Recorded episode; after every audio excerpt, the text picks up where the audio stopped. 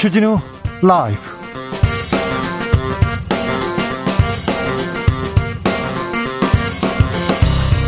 (2021년 12월 15일) 수요일입니다. 안녕하십니까? 주진우입니다. 코로나 신규 확진자 위중증 환자 모두 역대 최다치를 기록했습니다. 정부가 예 고했던 특단의 대책 거리두기가 다시 강화될 것으로 보입니다. 민주당 이재명 후보는 선제적인 소상공인 손실보상이 필요하다고 주장하고 있습니다. 코로나 상황 주스에서 종합 정리해 보겠습니다. 국민의힘 윤석열 후보가 부인 김건희 씨의 허위 이력 논란에 대해서 대선 후보 부인으로서 과거 처신에 미흡한 점이 있다면 송구한 마음 갖는 게 맞다고 생각한다고 했습니다.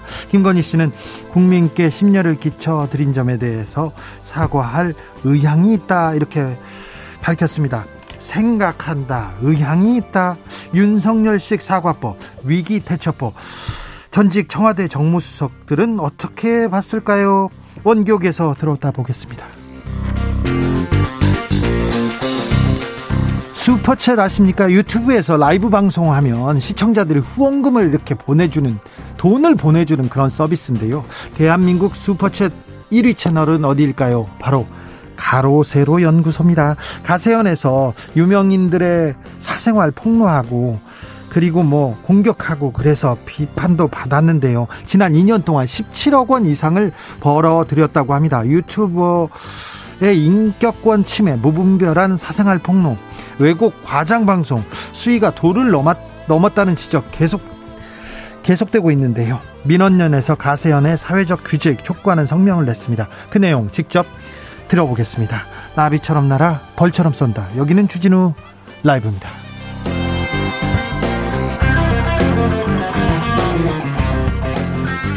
오늘도 자중차에 겸손하고 진정성 있게 여러분과 함께 하겠습니다. 12월 어느새 절반이 지나갔습니다.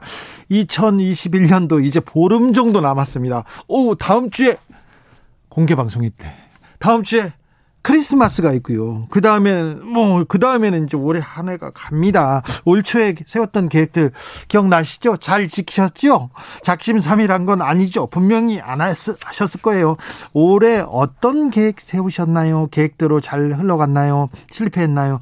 여러분들의 계획 다시 한번 꺼내 주십시오. 아 이거 얼마 안 남았는데 올해라도 이런 계획 세워보련다. 이런 계획 지켜보련다. 이런 시도 어, 저희 응원하고요. 네, 존경합니다. 자, 그런 내용도 보내주십시오. 샵 9730, 짧은 문자 50원, 긴 문자는 100원입니다. 콩으로 보내시면 무료입니다. 그럼 주진우 라이브 시작하겠습니다.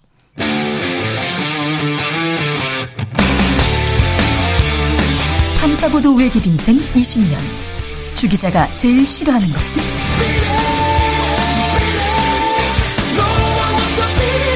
이 세상에서 비리와 부리가 사라지는 그날까지. 오늘도 흔들림 없이 주진우 라이브와 함께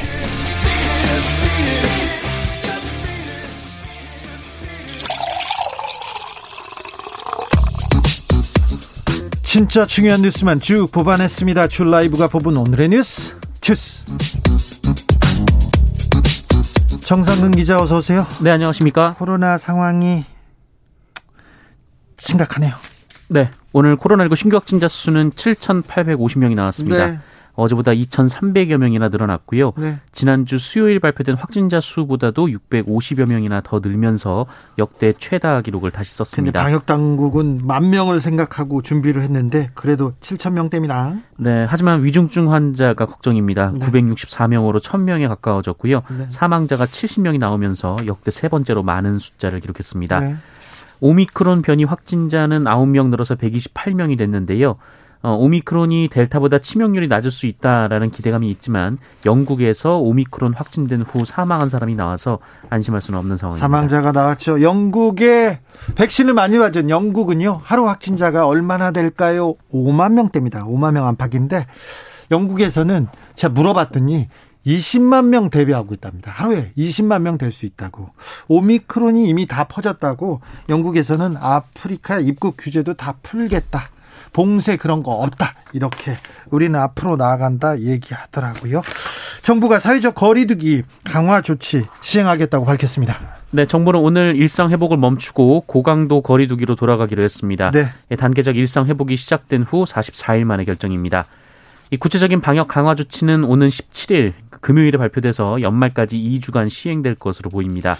아, 특히 연말연시 모임이 늘어날 것으로 예상되는 만큼 이 사적 모임 규모 축소, 다중이용시설 운영 시간 제한을 검토하고 있습니다. 그랬더니 이제 자영업자들이 아이고 우리 다 죽는다 반발하고 있어요. 네, 자영업자 단체는 이 강력히 반발하며 총궐기를 예고했습니다. 코로나19 대응 전국 자영업자 비상대책위원회는 오는 22일 서울 광화문 광장에서 대규모 집회를 열 것이라고 밝혔습니다. 어, 자대위는 정부와 방역 당국의 무책임이 또다시 자영업자에게만 떠넘겨지고 있다라면서 방역 협조는 끝났다라고 밝혔습니다.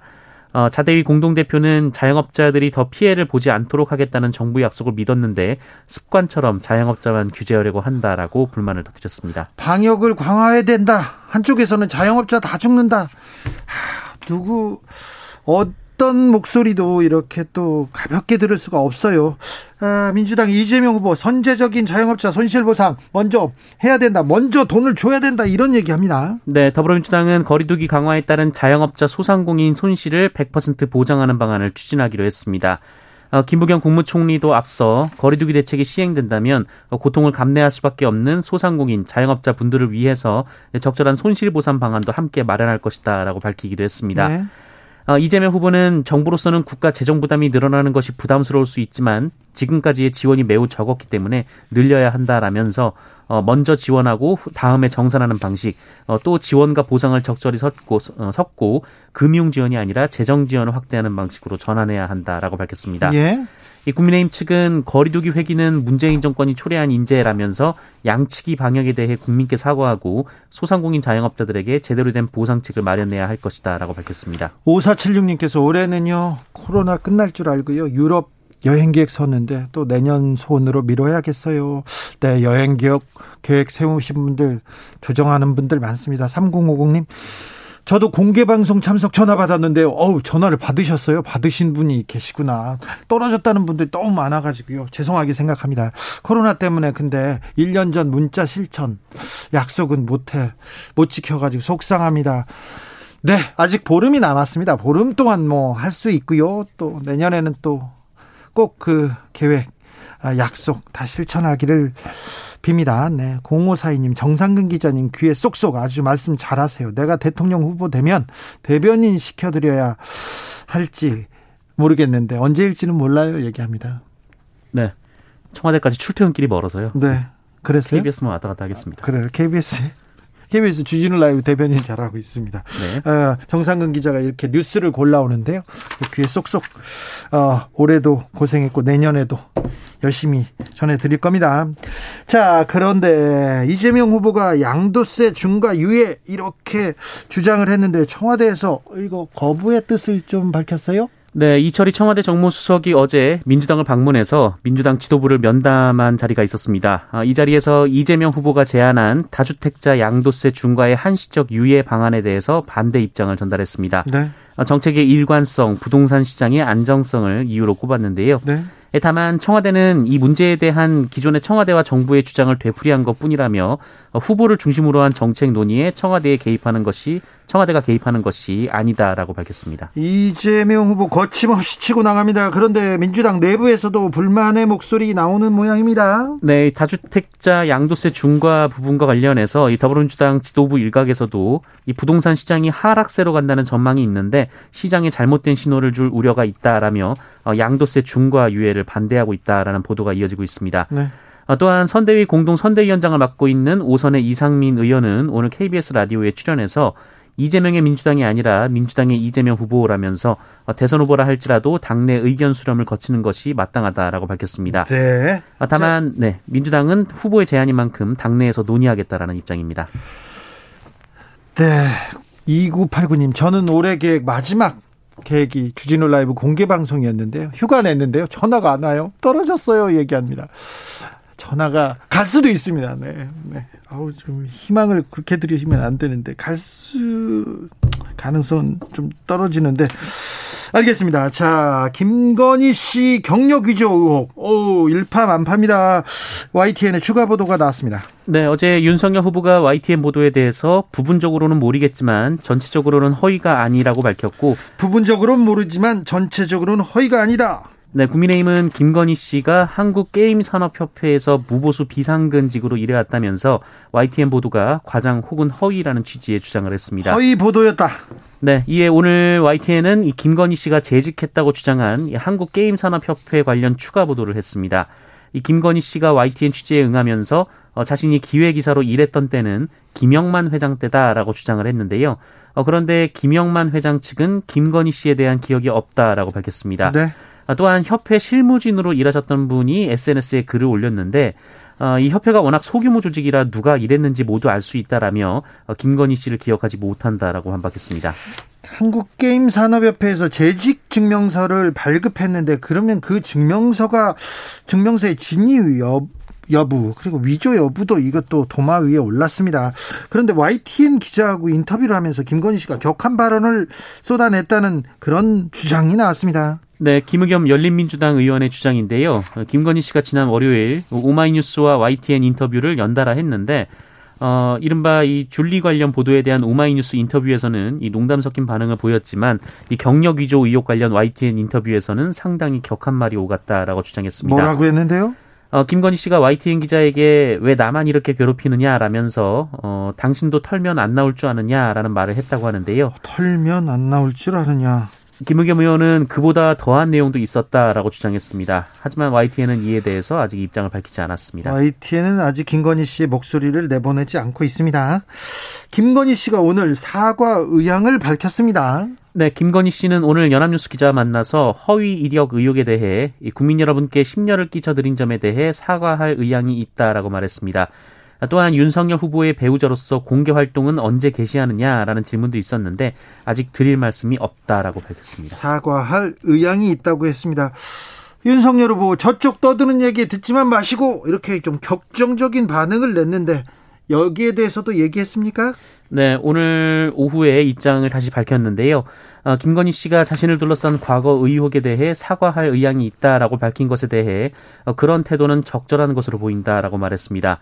어, 윤석열 후보는 본인 입장에서 할 말이 많다 하더라도 여권의 기획 공세가 아무리 부당하다고 느껴진다 하더라도 이 국민의 눈높이와 국민 기대에서 봤을 때 조금이라도 미흡한 게 있다면 송구한 마음을 갖는 게 맞다고 생각한다라고 밝혔습니다. 여권의 기획 공세가 부당하게 느껴진다 하더라도 기획 공세라고 하더라도 국민의 눈높이 얘기했습니다. 윤석열 표 공정 그리고 정의가 지금 아, 국민의 심판대에 올라와 있습니다. 지금 이 내용에 대해서는 2부에서 저희가 자세히 이야기 나눠보겠습니다. 이시영님께서 술은 조금 먹었지만 전체적으로 음주운전은 아니다. 부분적으로 먹었는데 전체적으로는 아니다. 아, 이 내용에 대해서 자세히 나눠보겠습니다. 네. 어제 윤석열 후보가 관훈클럽에서 발언을 했는데 굉장히 좀 어, 논쟁적인 얘기였습니다. 네, 어, 윤석열 후보는 어제 인사검증 방안과 관련된 질문을 받고 네. 철저하게 이 모든 정보 수사 라인을 동원해서 검증하겠다라고 밝혔습니다. 네. 어, 이에 패널 중 한 명이 이 경찰의 정보 수사 라인이 아니라 국정원의 정보 라인 같은 것을 말하는 건가 이렇게 확인 질문을 했는데요. 국정원의 정보 라인. 네. 네 윤석열 후보는 모든 정보를 다 동원하겠다라면서 이를 시인했습니다. 네.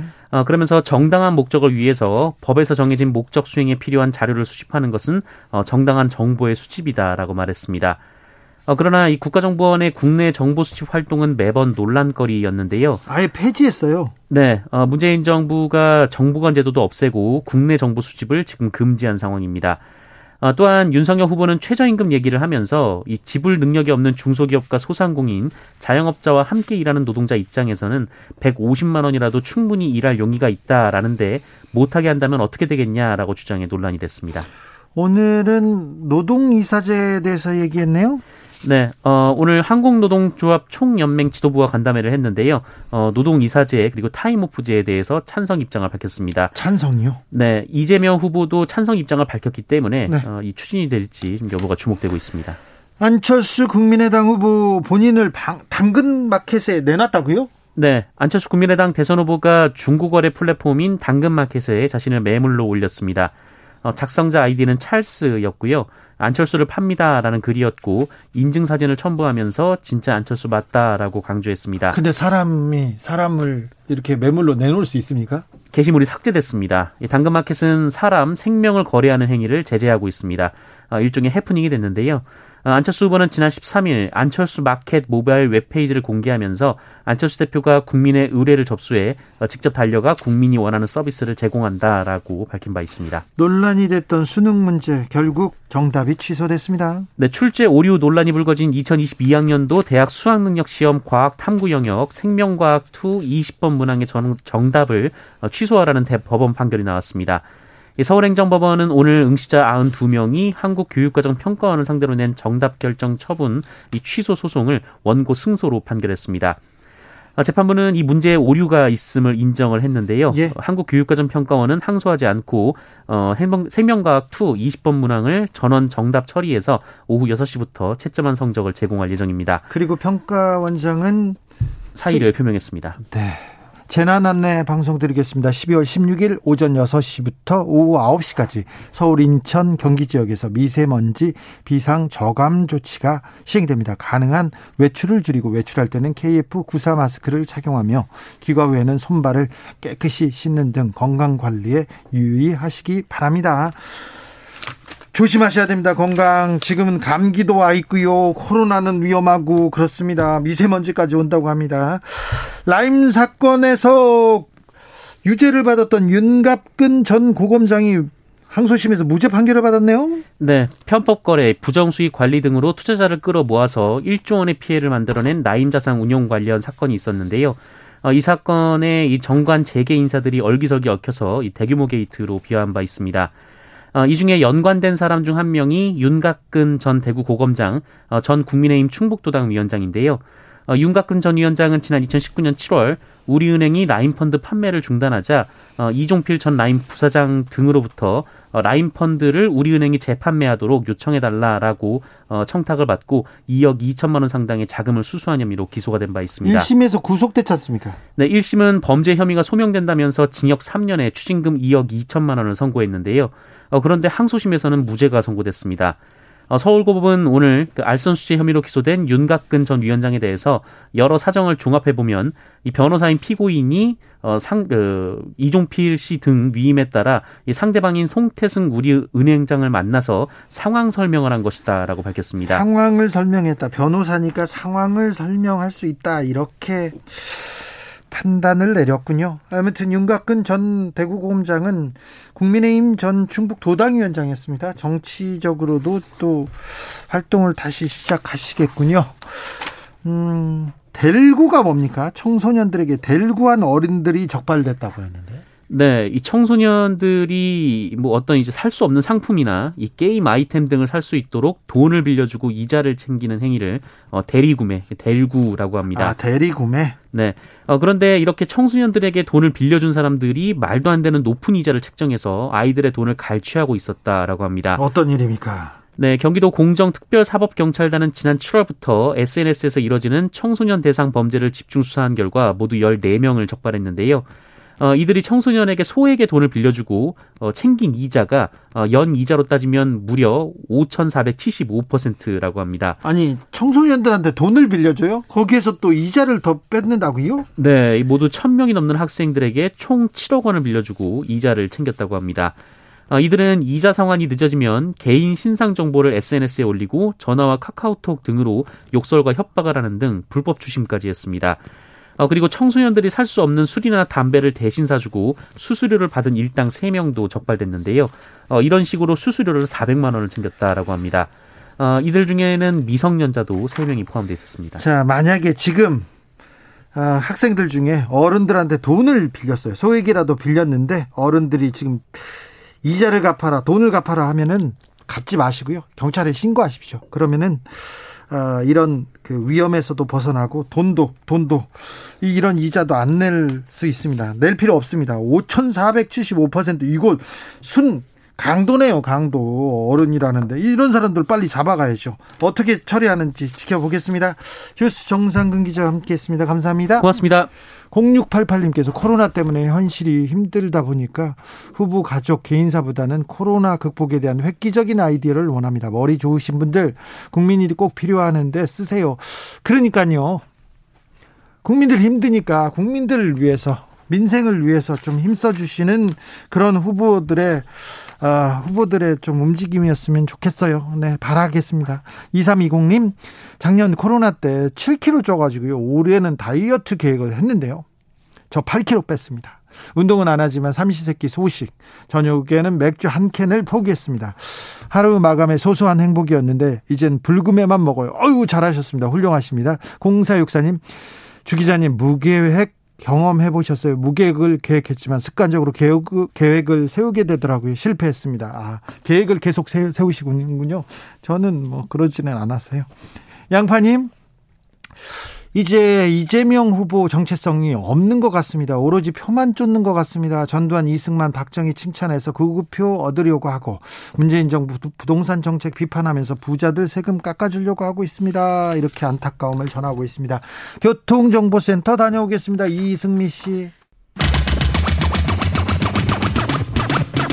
주진우 라이브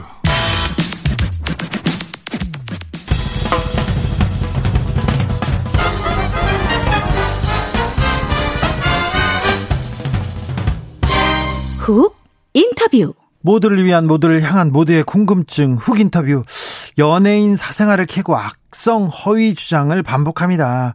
반사회적이고 비윤리적인 내용도 뭐 유튜브에서 계속 내보냅니다. 그래서 돈을 벌기도 합니다. 조동현 전 위원장 인신을 공격하면서 방송을 하고 열흘 동안 적게는 4,100만 원에서 많게는 1억 원의 유튜브 수익을 올린 것으로 추적된, 추정되는 곳이 있습니다. 가로세로 연구소인데요.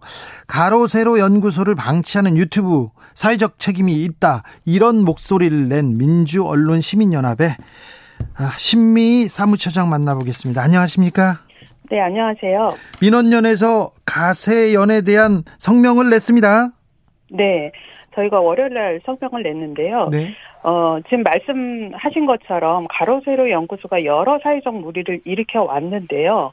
어, 이러한 유튜브 채널을 어, 이러한 콘텐츠를 관리하고 있는 주체인 그 플랫폼 사업자인 유튜브.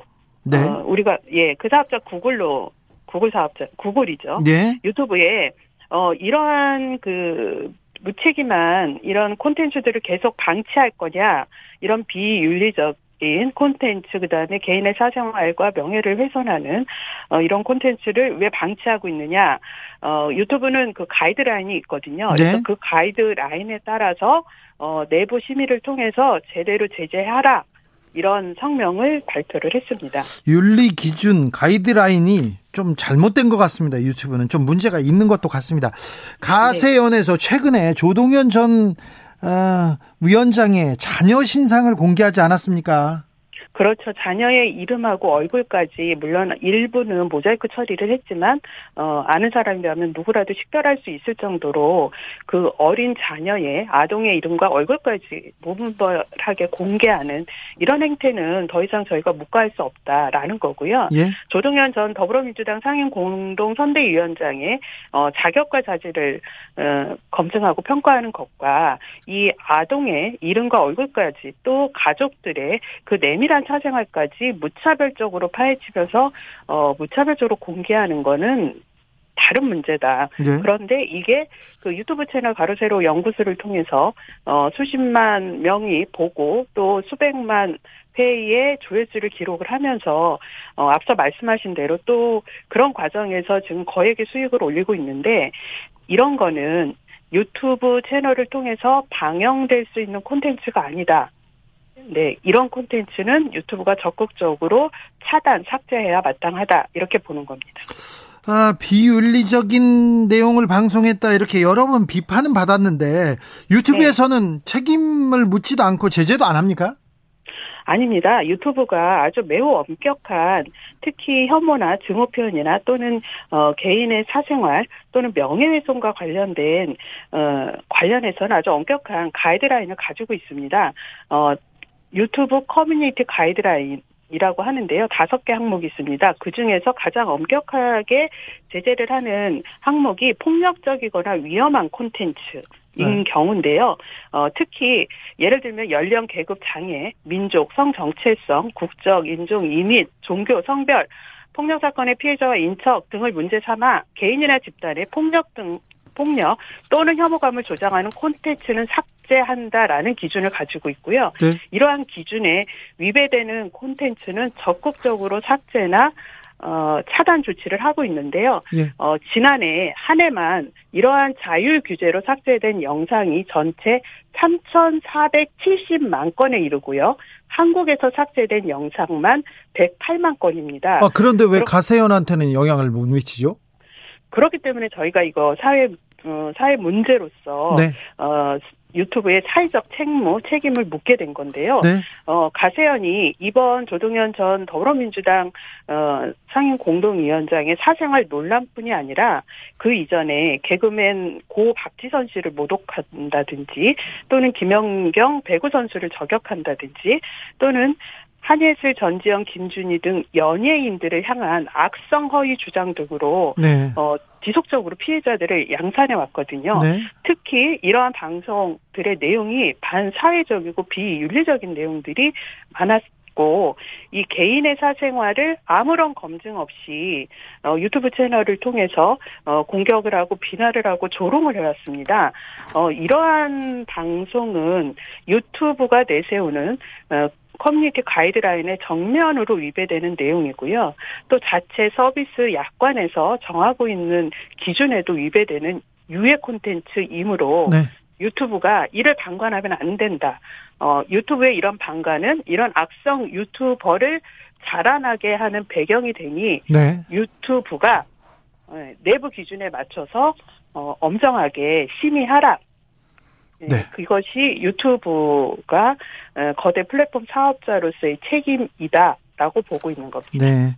근데 가로세로 연구소에서 공격하고 자극적인 아이템을 쏟아낼수록 사생활을 공격할수록 이걸 보고 이게 후원하는 사람들, 슈퍼챗 쏘는 사람들이 많습니다. 울면 네. 또 돈을 보내고, 기도하면 돈 보내고 막 그런다면서요.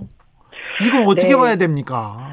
아, 이게 이 유튜브 부채를 가로세로 연구소를 지지하거나 뭐 또는 그쪽이 후원을 하는 거는 뭐 개인의 선택이라고 볼 수 있는데요. 어 다만 이렇게 어, 반사회적이고 비윤리적인 또 개인 정보를 무차별적으로 폭로를 하면서 어, 이 개인들의 명예를 이렇게 훼손하는 이러한 콘텐츠에 후원을 하거나 어, 지지하는 것은 정말 좀 재고가 필요하지 않느냐라는 생각이고요. 어, 일단 이 우리 사회가 지금 뭐 여론의 양극화, 여론 양극화 현상이 있는데 어 정치적 그 지지 또는 반대 어 이런 기준으로 어 이런 유튜브 채널 또는 뭐 언론에 대한 지지 반대도 갈려지고 있는 이런 현상인데요. 네. 그렇다 하더라도 우리가 최소한 그 기본 윤리는 지키는 어, 그런 콘텐츠들을 응원하는 것이 어, 시민들이 좀 해야 될 일이 아닐까 이렇게 생각을 합니다. 저 가로세로 연구소 말고요. 다른 유튜브 채널도 좀 주목해서 보고 있는 채널이 있습니까?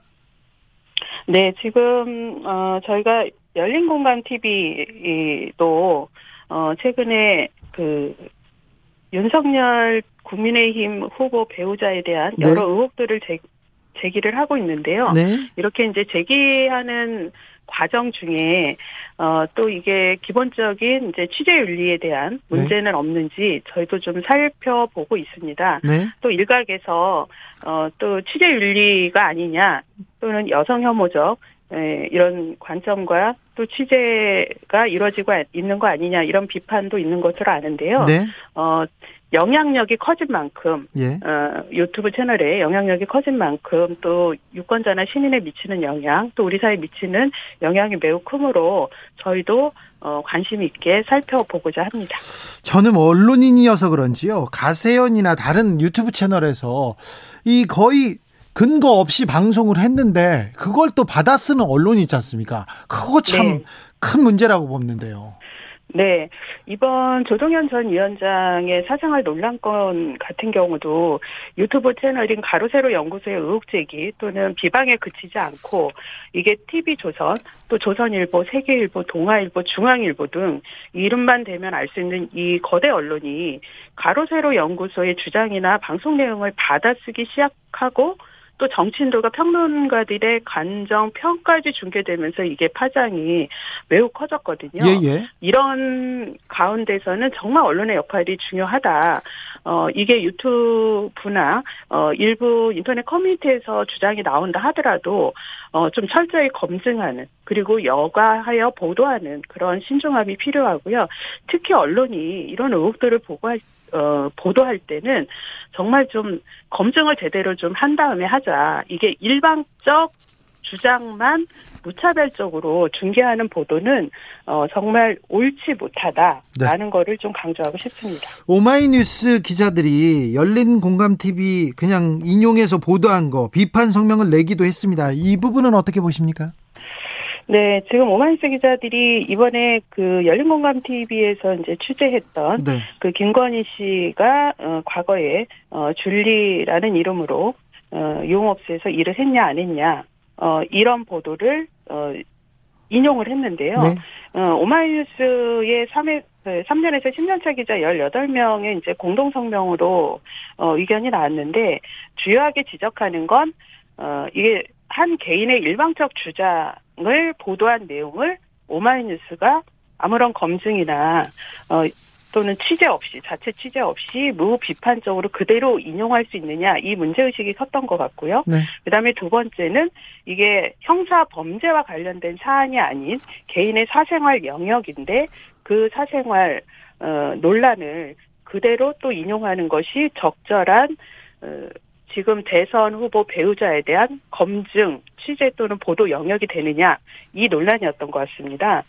어, 이번에 그 오마이뉴스 일부 기자들의 이러한 문제 제기에 또 오마이뉴스 시민 기자 또는 오마이뉴스 후원하는 시민도 어, 이 부분에 대해서는 생각해볼 어, 부분이 있다라는 또 의견을 냈는데요. 예, 예. 어, 이번에 이게 오마이뉴스뿐만이 아니라 다른 언론들도 네. 이게 타사 보도 또는 인터넷 커뮤니티 또는 유튜브 채널에서 제기되는 또는 어, 첫 보도된 내용들을 어, 특히 의혹이라든지 아니면 이게 네거티브에 해당하는 내용들이 있다면 무차별적으로 인용하거나 그대로 어, 받아쓰게 하는 이른바 따옴표 저널리즘에 네네. 대해서는 모든 언론이 주의하고 유의해야 된다라고 생각을 합니다. 아 그렇죠. 무조건적 무차별적 인용 보도 이거 안 됩니다. 진실에 가까워야죠. 정의를 위한 일이어야죠. 자 그런데요 유튜브 쪽에서 네. 답변이 왔습니까? 아직은 안 왔고요. 네. 어, 원래 유튜브가 뭐 미국이나 다른 나라에서는 이러한 항의나 문, 사회적 문제 제기에 적극적 조치를 하는 것으로 알고 있는데요. 네. 한국에서는 유독 어, 이 사회적 소통이나 또는 이런 사회적 문제 제기에 대해서 어, 일일이 답변하지 않는다는 원칙을 고수하면서 어, 설명을 하고 있지 않습니다. 어, 그러면 안 되죠. 차, 네. 사회적 책임을, 책임을 가져야죠. 네, 개별 사안에 대해서 코멘트하지 않는다 이런 관행적 답변만 고수를 해왔는데요. 이번에는 어 이렇게 저희가 사회적으로 질의를 했는데 답변이 없으면 저희가 다시 한번 어이 저희 영문으로 번역한 아예 네. 공문을 접수해서 끝까지 좀 답변을 받아내려고 합니다. 그렇습니다. 네. 유튜브가 한국에서 돈은 많이 벌고 책임은 지지 않겠다. 아, 이거는 뭐 좀 무책임한 일입니다. 외국에서는 네. 어떻게 대처하고 있습니까? 혹시 이런 그 소셜 미디어, 유튜브 이런 데에서 특정 대상을 혐오하거나 혐오하거나 네. 공격하는 콘텐츠가 올라오면 어떻게 대응합니까? 음, 아주 뭐 적극적으로 대, 응하고 있는 사례로서 독일을 들 수 있는데요. 네. 독일은 2017년에 네트워크 시행법이라는 법이 제정이 됐습니다. 네. 어, 200만 명이 넘는 페이스북이나 유튜브 같은 소셜 미디어에 특정 대상을 혐오하거나 또는 위법적 콘텐츠가 올라와서 신고가 들어오면 네. 플랫폼 사업자가 24시간 이내에 차단하도록 의무화를 했습니다. 유튜브는 이 독일 내에서 그 이용자들이 접수한 혐오 표현, 적, 정치적 극단주의, 명예훼손이나 모욕, 성적 콘텐츠 등을 적극 차단, 삭제하고 있고요. 지난 어, 미국 대선에서도 어, 이 대선 패배에 불복하고 또 지지층이 연방의사당 난입을 하고 이런 사태에 어, 관련이 있다 하여 트럼프 전 대통령의 유튜브 채널 수차도 허위 정보 유포로 중지를 해서 지금까지도 복구되지 않고 있습니다. 네네. 네, 이렇게 적극적으로 뭐 미국, 독일 등 해외에서는 유튜브가 어 관련한 어 가이드라인 또는 어 약관에 위배된다 한다면 적극적인 조치를 하고 있는데요. 이런 조치가 한국에서도 동일한 기준으로 이루어져야 된다라고 생각합니다. 아, 검열이 아니라 이 책임은 져야죠. 네, 말씀 잘 들었습니다. 네. 신미 민원연 사무처장이었습니다. 감사합니다. 네, 감사합니다.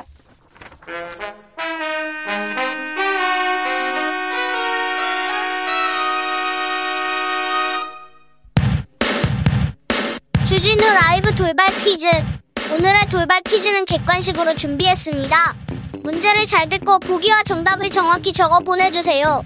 15일 미국 뉴욕 메디슨 스퀘어 가든에서 열린 NBA 뉴욕 닉스 원정 경기에서 이 선수가 미국 프로농구 3점슛 제왕에 등극했습니다.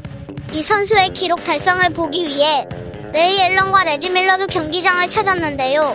경기를 지켜본 많은 사람들이 이 선수의 업적의 경이로움을 표했습니다. 여기서 문제. 농구 역사상 최고의 3점 슈터로 농구의 패러다임을 바꾼 이 선수의 이름은 무엇일까요? 보기 드릴게요. 보기 1번 정대만, 2번 서장훈, 3번 스테판 커리. 다시 한번 들려드릴게요. 1번 정대만, 2번 서장훈, 3번 스테판 커리. 샵 9730 짧은 문자 50원 긴 문자는 100원입니다. 지금부터 정답 보내주시는 분들 중 추첨을 통해 햄버거 쿠폰 드리겠습니다. 주진우 라이브 돌발 퀴즈 내일 또 만나요.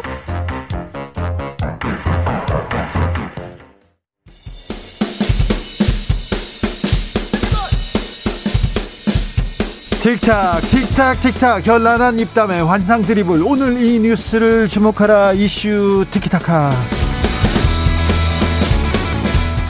머리부터 발끝까지 핫이슈 더 뜨겁게 이야기 나눠보겠습니다. 청코너 최진봉 성공회대 교수. 네 안녕하십니까 최진봉입니다. 오늘의 반갑습니다. 특별 손님은 홍코너 국민의힘 대전시당 시정감시단장입니다. 김소연 변호사 어서 오세요. 네 안녕하세요 김소연입니다. 김소연 변호사님은 국민의힘 선대위에서 어떤 직함을 맡고 계시죠? 네, 아무 직함도 안 맡고 있습니다. 아 그래요? 네. 어, 디 들어가신다는 얘기는 들었는데. 아 최근에 그 사법개혁위원회 위원으로 추천을 받았는데. 네. 어, 사법 개혁 해야죠.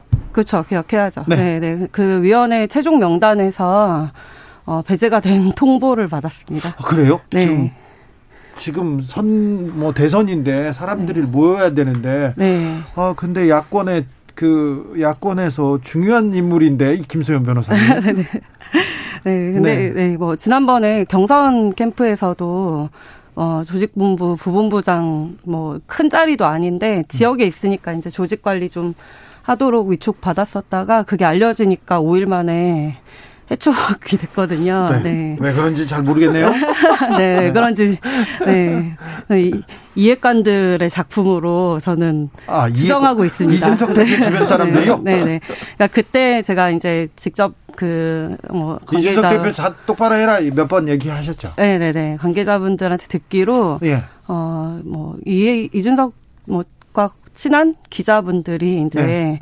취재가 들어갔나 봐요. 예. 뭐, 어, 이렇게 김소연 위, 뭐 위원장을 네. 영입을 하면, 어, 뭐, 대표와, 당 대표와 후보가, 어, 선 긋는 거냐, 뭐, 이런 식의 어떤, 어, 뭐 기사를 쓰려고 준비를 했었나 봐요. 아, 김소연 네. 변호사를 네. 윤석열 네. 후보 쪽에서는 모시고 싶어 하는데 네. 이준석 대표 쪽에서 약간 조금 부정적인 길이군요.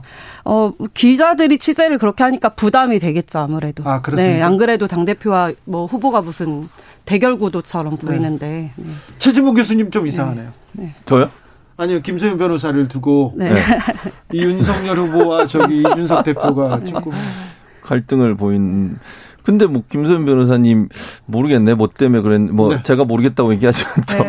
예전에 그런 일 때문에 그러신 거 아니에요? 그렇죠. 뭐 이준석 어, 대표에 어. 대해서 제가 좀 어, 어. 본인이 한 말 좀 돌려줬는데 어, 어. 그게 네. 이제 굉장히 불편하실 음. 거고 대, 어, 후보 입장에선 부담이 될 거라서 저는 아, 네. 어, 당연히 용인을 하고 어, 이게 선거가 중요하지 제 개인 음. 어떤 역할 맡는 게 중요한 게 아니기 때문에 잘 알겠습니다. 네. 김소연 변호사님 변호사니까 네. 또 여쭤봅니다. 네. 가로세로 연구소는 어떻게 생각하십니까? 가로세로 연구소는 지금 언론이 음. 어, 뭐 여야를 막론하고 정권이 바뀔 때마다 어쩔 수 없이 영향을 받잖아요. 네. 어, 그런 가운데 어, 국민들의 알 권리를 어, 실현하기 위해서 중요한 음. 역할을 하고 있다라고 생각합니다. 아, 국민의 알 권리를 네, 위해서요? 네, 네. 근데 특정 음. 인물 개, 개개인의 사생활이나 네. 막 사생활이나 뭐 그 과거 행적을 이렇게 들추는 거는 알 권리라고 보기는 좀 어, 좀 수위를 넘은 부분이 좀 있지 않습니까? 어, 어떤 부분 예를 들어 이번에 조동현 네. 네. 조동현 씨는 뭐 사생활이 아니라 어 공동선대위원장으로 중요한 네. 자리를 받아서 나갔고 이력 이력 관련해서 여러 가지 논란이 있었고 네. 그 부분에 대해서 이제 제보를 받은 거죠. 피해자인 배우자가 판결문과 어 유전자 검사라는 직접 증거를 팩트를 가지고 어, 이제 제보를 했기 때문에 국민들로서는 그런 어떤 뭐 워킹맘, 엄마 이런 이미지를 가지고 선대위원장이 됐는데 과연 엄마로서 또는 뭐 어, 한 가정의 어, 배우자에게 어, 충실했느냐 여부도 어, 사실상 중요한 부분입니다. 네. 네 그래서 알 네. 권리를 네. 위해서 검증 잘했다. 이렇게 잘한 거죠. 네. 아, 저는 그렇게 생각하지 않죠. 네. 그러니까 가로세로 네. 연구소가 갖고 있는 여러 가지 형태들을 보면 물론 뭐 조동현 교수 건도 그렇지만 연예인들이나 이런 분들 보면 사생활을 가지고서 뒷조사를 해서 그걸 뭐 뒷조사라고 제가 표현한 게 나름대로 본인들은 이제 검증해서 보도를 했다고 하지만 그런 부분들이 국민의 알 권리에 직접적 연관이 있는지 잘 모르겠어요. 개인적으로. 그렇고 아, 저는 이제 그런 행동이 결국 이제 유튜브 운영이라는 걸 통해서 돈을 벌고 그런 돈을 통해서 본인들의 경제적 이익을 실현하는 목적이 아니겠나는 생각을 갖고 있고요. 그러니까 뭐 정치인들이나 아니면 공인들에 대해서 문제가 있는 부분에 의혹을 제기하는 것은 충분히 이해하지만 그런 부분이 너무 사회생활의 영역이든지 아니면 개인적으로 꼭 국민들이 그 부분을 알아야 되느냐 하는 부분에 있어서는 좀 주의할 필요가 있어요. 특히 이제 이번 조도현 교수 건도 예를 들어서 조도현 교수 개인이 갖고 있는 어떤 문제점들을 지적하는 건 좋은데 예를 들어서 아이들의 뭐 이름이라든지 아니면 생년월일이라든지 이런 것들을 공개하는 것은 저는 바람직하지 않다고 생각해요. 음. 그러니까 그런 부분들은 사실 국민들이 알아야 될 이유는 없잖아요. 그렇죠. 그런 네. 그래서 제가 말씀드리는 음. 거예요. 그 네. 지난 정권 때 박근혜 대통령하고 뭐 혈연 관계도 아니고 아무런 관계도 없는 정말 사인인 정유라 씨 애기 안고 나오는 장면 그대로 보도한 게 메이저 언론 아닙니까? 네, 그런 행태는 지양해야 합니다. 그러나 어 정유라 씨는 정말 사인이었는데도 그런 어 만행을 저질렀잖아요. 메이저 언론이. 그런데 어, 지금 공동 선대위원장이라는 집권 여당의 중요한 자리를 맡았습니다. 네, 당연히 검증이 필요하고 자 이게 피해자인 배우자로부터 제보가 온 것이고 명백한 판결문이 있는 팩트입니다.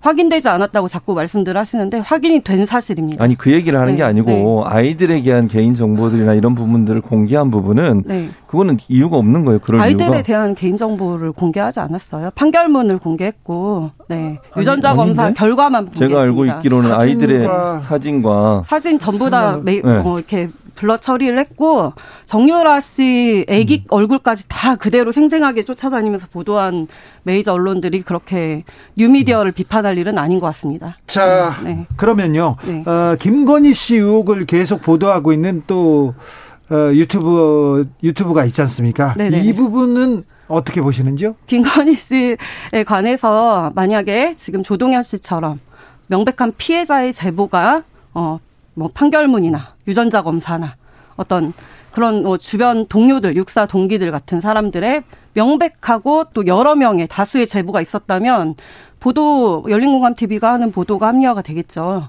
그런데 지금 그야말로 뇌피셜 썰이잖아요. 40몇 년생인가 30몇 년생 할아버지가 어 태권도 옆에 하면서 어, 호텔에도 가고 또 이재명과도 친분이 있고 이런 약간 앞뒤가 하나도 맞지 않는 보도를 했잖아요. 그런 부분들은 아까 이전 패널께서 말씀하시던데 민원위원 패널께서 말씀하시던데 명백히 제재를 받아야죠.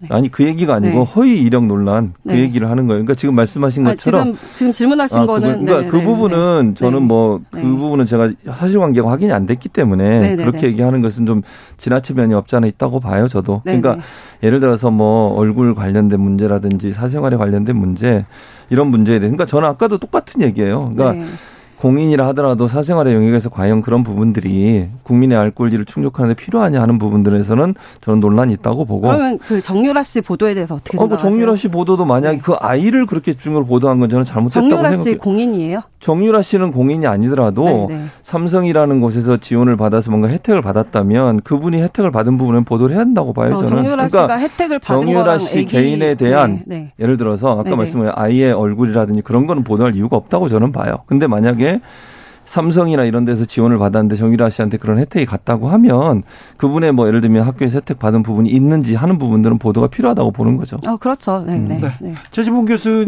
네. 얘기는 뭐 수긍이 가죠? 네, 그렇죠. 네, 네. 네. 네. 자, 윤석열 후보의 부인 김건희 씨 허위 이력 논란 계속 좀 커지고 있는데요. 오늘 윤석열 후보가 송구한 마음을 가, 갖는 게 맞다.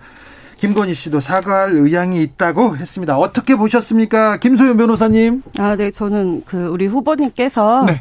어, 입장을 전달하셨기 때문에 어, 그 외에 다른 사람들이 이에 대해서 가타부타 말을 하는 건 부적절하다라고 생각합니다. 그러나 이제 어, 일각에서 계속 여러 가지 의혹 나오는데 그 중에서 확인된 사실들에 대해서 네. 아마도 김건희 씨가 사과를 할 모양인데요. 네, 적절하고 또 우리 후보자가 그 후보자 후보님이 공정과 상식이라는 것을 이번 대선의 기치로 들고 나왔습니다. 네. 그리고 그리고 오늘자 발언을 보시면 신뢰를 언급 을 하셨습니다. 네. 어, 이재명 후보의 숱한 거짓말 논란과 관련해서 어, 신뢰관계를 국민들께 보여주겠다라는 취지인데요. 네. 어, 바로 어, 사과와 이런 신뢰의 메시지는 언행일치의 어, 모습이라고 평가하고 싶습니다. 아, 윤석열 네. 언행일치의 네. 모습이다. 네. 최진봉 교수님 어떻게 보셨어요? 그렇게 생각하지 않고요. 그러니까 윤석열 후보가 물론 사과할 의향, 뭐 김건희 씨가 이렇게 인터뷰한 걸로 보여져요. 사과할 네. 의향이 있다라고 네. 얘기한 걸로 사과할 의향이 있으면 사과하시면 된다고 보고요. 사실관계를 명확하게 밝힐 필요가 있어요. 왜냐하면 지금 계속 후속 보도를 보면 재직 증명서도 지금 그 사무국장인가 그분이 한국 게임, 게임 산업협회 사무국장 인터뷰를 하셨는데 본인이 발행한 그러니까 같이 그분이 일한 기억 어, 경험이나 기억이 없다라고 얘기를 하셨어요. 그러면 네, 네. 이, 이 재직 증명서도 허위일 수 있는 의혹이 생기는 거거든요. 물론 네. 제가 단정적으로 지금 얘기할 수 있는 상황은 아니라고 봐요. 네. 왜냐하면 이건 이제 조사가 이루어져야 되니까. 네. 그렇다고 하면 과연 어떤 부분을 어떻게 사과할지 하는 부분에 대해서 정리를 하시고 또 하나는 본인이 정말 잘못한 부분이 있다면 그분이 어떤 부분인지 하는 부분을 명확하게 밝힐 필요가 있다. 네, 저는, 저는. 네, 대선 음. 후보자에 대해서 이렇게 음. 엄격한 잣대를 들이대는 거 음. 정말 상당히 우리나라가 도덕성이 높아지고 고무적인 현상이라고 봅니다. 네. 자, 후보자 부인에 대해서 이렇게 배우자에 대해서 이 정도 잣대면 어, 후보자인 이재명 후보의 어, 논문 표절부터 시작해서 네, 전체적으로 거짓말, 범죄, 전과 사범, 경위 낱낱이 밝히고 전부 다 해명하고 국민 앞에 하나하나 어, 어떤 범죄를 어떻게 일으켰는지 그때 상황이 어땠는지 어, 우리 김건희 씨에게 들이대는 잣대 이상으로 후보자이니만큼 정확하게 네, 들이대야죠. 네, 들이대야 이재명 후보의 정과 사범 얘기 계속 하시는데 그건 이미 다 공개가 됐어요. 어떤 본인이 사과를 하거나 본인이 네. 사과했어요. 어, 그러니까 김건희 씨에게 요구하는 수준으로 우리 대선 국면에서 정확하게 다시 그러니까 한번 해야 다 됩니다. 다 하고 있다고요. 다 하고 있고 그 네. 부분에 대해 정과 사범 얘기 자꾸 하시는 그 부분은 이미 다 보도가 됐고 본인도 사과를 했어요. 그 부분에 대해서 그리고 논문 표절 문제도 본인이 반납을 하셨고요. 하기를 그러니까 그 부분은 이미 다 알려진 것이고 이미 국민들이 다 인지하고 있는 부분이고요. 김건희 씨 건은 새로 나왔기 때문에 이 부분이 이제 검증이 필요하다고 저는 보는 거예요. 김소연 변호사님. 네, 네, 네. 음, 표창장 위조. 네. 조국 전 장관의 표창장 위조 사건. 네, 네, 네. 그리고 이 김건희 씨의 수상 이력 그리고 재직 증명서 위조 의혹.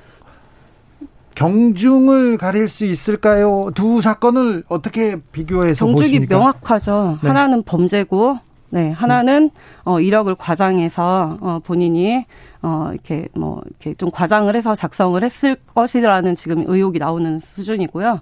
네. 사문서 위조에 해당하거나 어 또는 표창장 위조에 해당하는 이런 범죄인지 여부가 어, 경중이 완벽히 갈라지는 부분입니다. 어, 정확하게 네, 다시요? 네, 범죄인지 여부, 범죄 구성 요건에 해당하는지 아닌지. 네, 이 네. 이력 수상 이력 위, 조 재직 증명서 위조는 범죄하고는 아직 모른다. 범죄로 볼지 안 볼지. 어, 그렇습니다. 이력서에 이렇게 본인이 어디 수료대 뭐, 뭐 졸업이라고 썼다거나 네. 네, 이런 부분이 예를 들면 당락을 결정한다거나 네. 어, 또는 어, 다른 피해자, 어, 다른 합격자를 떨어뜨리는 어, 경쟁자가 있는 어떤 입시에서 어, 영향을 끼쳤거나 이런 부분들이 드러나지 않는 이상 어, 뭐, 이력을 과장하는 사례들이 굉장히 많아요. 네. 피해자가 없으면 일부 경력이나 이력, 허위 기재는 용인된다 이 말씀이신가요? 저는 절대 용인되지 않는, 아, 저는 개인적으로 그런 것들에 대해서 엄격한 스타일인데요. 어, 그런데 그런 어, 엄격한데 왜 김건희 네. 씨한테 네. 이렇게 김건희 씨한테 뭐 저, 제가 보질 않아서 네. 말씀드리는 거고 네. 어, 도덕성의 문제일 수는 있다라고 봅니다. 네. 네, 도덕성의 문제일 네. 수는 도덕성의 문제냐 범죄냐. 네. 네. 그 차이가 아주 큽니다. 저희는 네. 잠시 쉬었다가 6시에 2부 이슈 티키타카 이어가겠습니다. 최진봉 교수님 그리고 김소연 변호사 함께하고 계십니다. 네.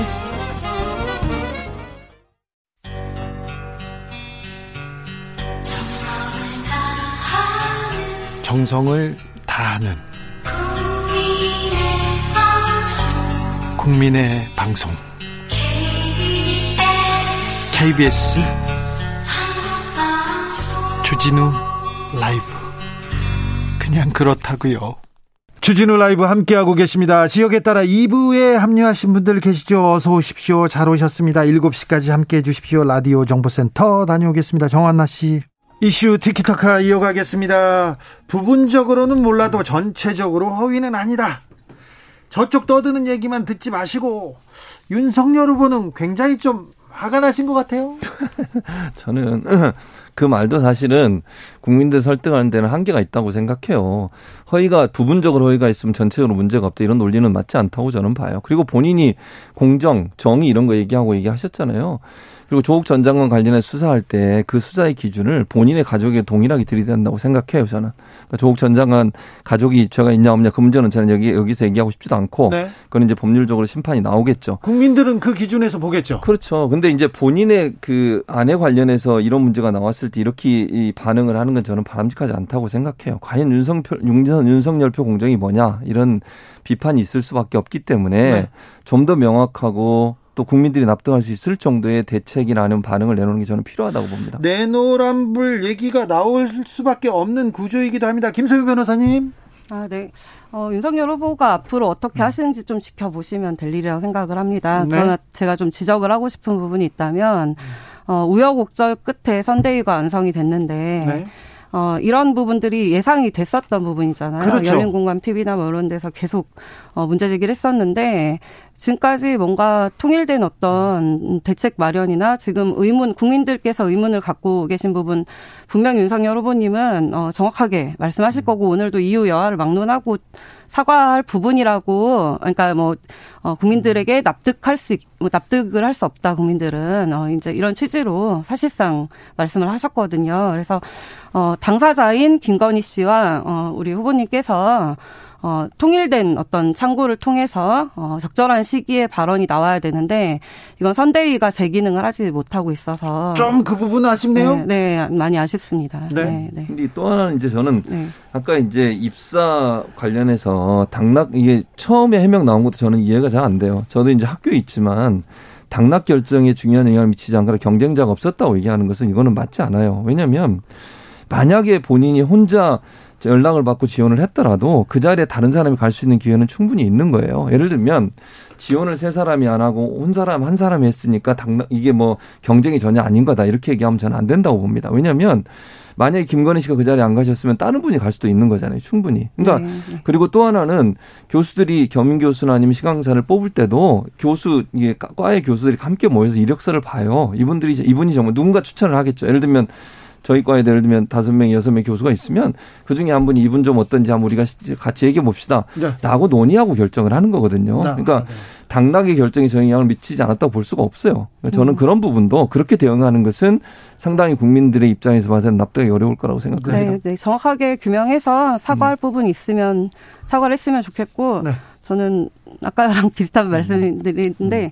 최근에 이재명 후보님 우리 교회 집사 논란 있었잖아요. 네, 사소한 거짓말 하나하나 다 이렇게 검증하는 분위기니까 우리 이재명 후보님께서는 왜 그런 말씀을 하셨는지 저는 개인적으로 되게 궁금하거든요. 김소연 변호사님 네. 참 윤석열 후보 얘기하다 네. 쭉 네. 이재명 후보한테 잘 가시네요. 아, 궁금하더라고요. 네. 서창범님께서 네. 일반 기업체도 입사 서류 허위 시 입사 취소하는데 어찌 인재 육성을 책임지는 강사 교수는 두말할 나이 없죠 얘기합니다. 아무튼 그러면 김건희 씨나 윤석열 후보의 사과 네. 뭐 공식적인 사과 이런 네. 게 필요하다. 이렇게. 필요하고 이제 그럼에도 불구하고 후보자 배우자의 문제지 후보자 문제는 아니니까. 네. 네. 사과하면 음. 말끔하게 이제 넘어가면 됩니까? 어, 뭐 혹시라도 뭐 문제가 될 부분이 있으면 민주당이 가만히 있겠습니까? 네. 뭐 법, 적으로 문제가 되거나 하면 네. 자, 이 문제는 어떻게 정리해야 될까요? 네. 그러니까 저는 이렇게 생각해요. 네, 네. 사과는 당연히 해야 되는데 네. 사과할 때 명확하게 어떤 게 잘못됐고 어떤 부분이 만약에 어 제대로 정리가 안 된 부분이 있다면 이런 부분을 정리를 잘 하셔야 돼요. 왜냐하면 그냥 사과하고 넘어가면 나중에 또 다른 게 나올 수도 있잖아요. 그렇죠. 그러면 정말 진정성 없다. 또 네, 다시 사과해라. 그럴 수, 있잖아요. 그래서 본인이 네. 다 이제 김건희 네. 씨가 보시고 네. 이게 정말 어떤 분이 문제가 있다는 걸 명확하게 밝히고 끝내지 않으면 네. 또 다시 문제가 될 수 있다는 점 꼭 기억해야 됩니다. 하나만 더 물어볼게요. 네네네. 아, 얼마 전에 김건희 씨가 카메라를 피했는데 네. 뭐 측근인지 수행원인지 막 목을 이렇게 막 누르더라고요. 네네네. 충격적이더라고요 그 모습. 네네네. 왜 그렇게밖에 대응할 수 없었을까요? 네. 김소연 변호사도 제, 그 부분 좀 안타깝죠. 네, 제가 선대위에 있지 음. 않아서 그 네. 경위를 전혀 모르거든요. 네. 어, 그래서 뭐 일각에서는 뭐 마치 범죄자 모습 같다고 또 보도하고 이렇게 음. 좀 악질적인 프레임 씌우기를 했는데 어 선대위가 어, 무조건 선대위가 잘못한 거다. 어 배우자를 마킹하는 배우자를 어, 보호하거나 또는 어 여러 가지 보도 자료를 내거나 하는 통일된 창구가 총괄 선대위 중심으로 이미 정리가 되어 있어야 되는데 오늘 김종인 선대위원장 자기는 잘 모른다, 확인하지 않았다 이런 발언들이 나왔거든요. 네네. 네. 네. 선대위의 잘못이라고 생각하고 있습니다. 네. 네. 그러니까 네. 저는 지금 네. 그 부분도 사실 아쉬운 네. 부분이에요. 그러니까 네, 네. 그냥 사진만 보면 이상해요, 진짜로. 그죠? 그러니까 네. 후보의 부인이고 그분이 회사의 대표 노선을 알고 있는데 네. 그렇게 하는 거는 맞지 않다고 보거든요. 그리고 본인의 의사에도 반하는 것으로 그러니까요. 보여지거든요. 그러니까요. 네. 그래서 이게 여러 가지가 나올 수밖에 없어요. 그런 화면이 네. 하나 나오게 되면 네. 선거에도 영향을 미칠 수밖에 없고 대체 뭘 어떻게 뭘 잘못했길래 저렇게까지 해야 되나? 차라리 그냥 이거 취재하지 마세요. 취재 거부합니다. 네. 우리 나중에 어, 정식으로 취재 요청하지 이러고 넘어갔으면 문제가 그렇게 크지 않았을 거예요. 근데 진짜 목을 뒤에서 잡고 막 마치 그 이런 표현이 제가 제 표현입니다. 연행하듯이 데리고 들어가는 듯한 모습을 보이는 것은 상당히 부적절해 보였어요. 네. 교수님 그러면 저 질문 음. 좀 하나 음. 할게요. 김혜경 씨가 음. 얼마 전에 낙상 사고 후에 어, 수행원이 거의 진짜 고의로 위장했다 싶을 정도로 시선 돌리기 하는 방식으로 어, 이렇게 취재원을 따돌린 사건이 있었는데요. 음. 그때 뭐 무슨 범죄자냐, 왜 저렇게 위장을 하냐 이런 이야기는 안 했거든요, 사람들이. 음. 그런 취재 뭐 어떤 본인이 그렇게 위장한 부분에 대해서는 어떻게 생각을 하십니까? 본인이 위장한 건 아니고 아마 네, 이제 그 네. 수행원이 위장을 한 것 같은데 네네. 네. 그 부분에 대해서는 그러니까 네. 이, 이, 사안하고 직접적인 연관은 없다고 생각해요. 그러니까 제가 말씀드리고 싶은 건 뭐냐면 네.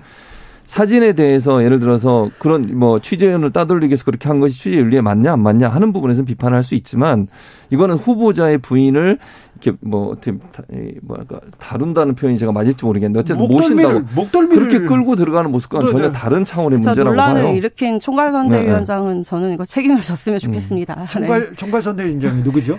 김종인 위원장이고 아, 또 네. 이거 홍보 총괄 본부장까지 있잖아요. 네. 이준석 대표. 네, 네. 왜 어째 이런 일들이 일어났는지 네. 정말 안타까운 개탄을 금치 못하고 알겠습니다. 있습니다. 네, 조금 조금 국민들 보기에도 조금 이거는 좀 이상하다. 왜 저렇게 모시나? 네, 그런 네. 생각은 했습니다. 네, 김소연 변호사도 그 부분 지적하십니다. 자, 이재명 후보가 사회적 거리두기 강화 조치를 정부에 강력하게 요청했습니다. 단계적 일상회복 정책 좀 거리두기로 다시 이렇게 되돌아가야 될 것 같은데.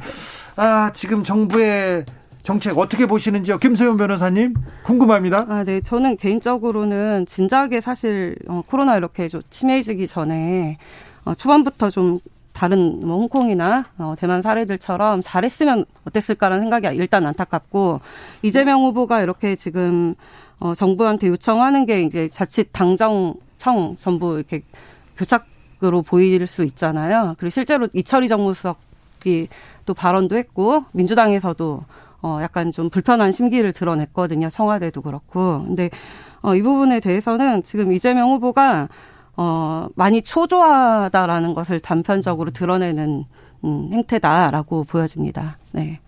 초조한 건 아니고요. 지금 네.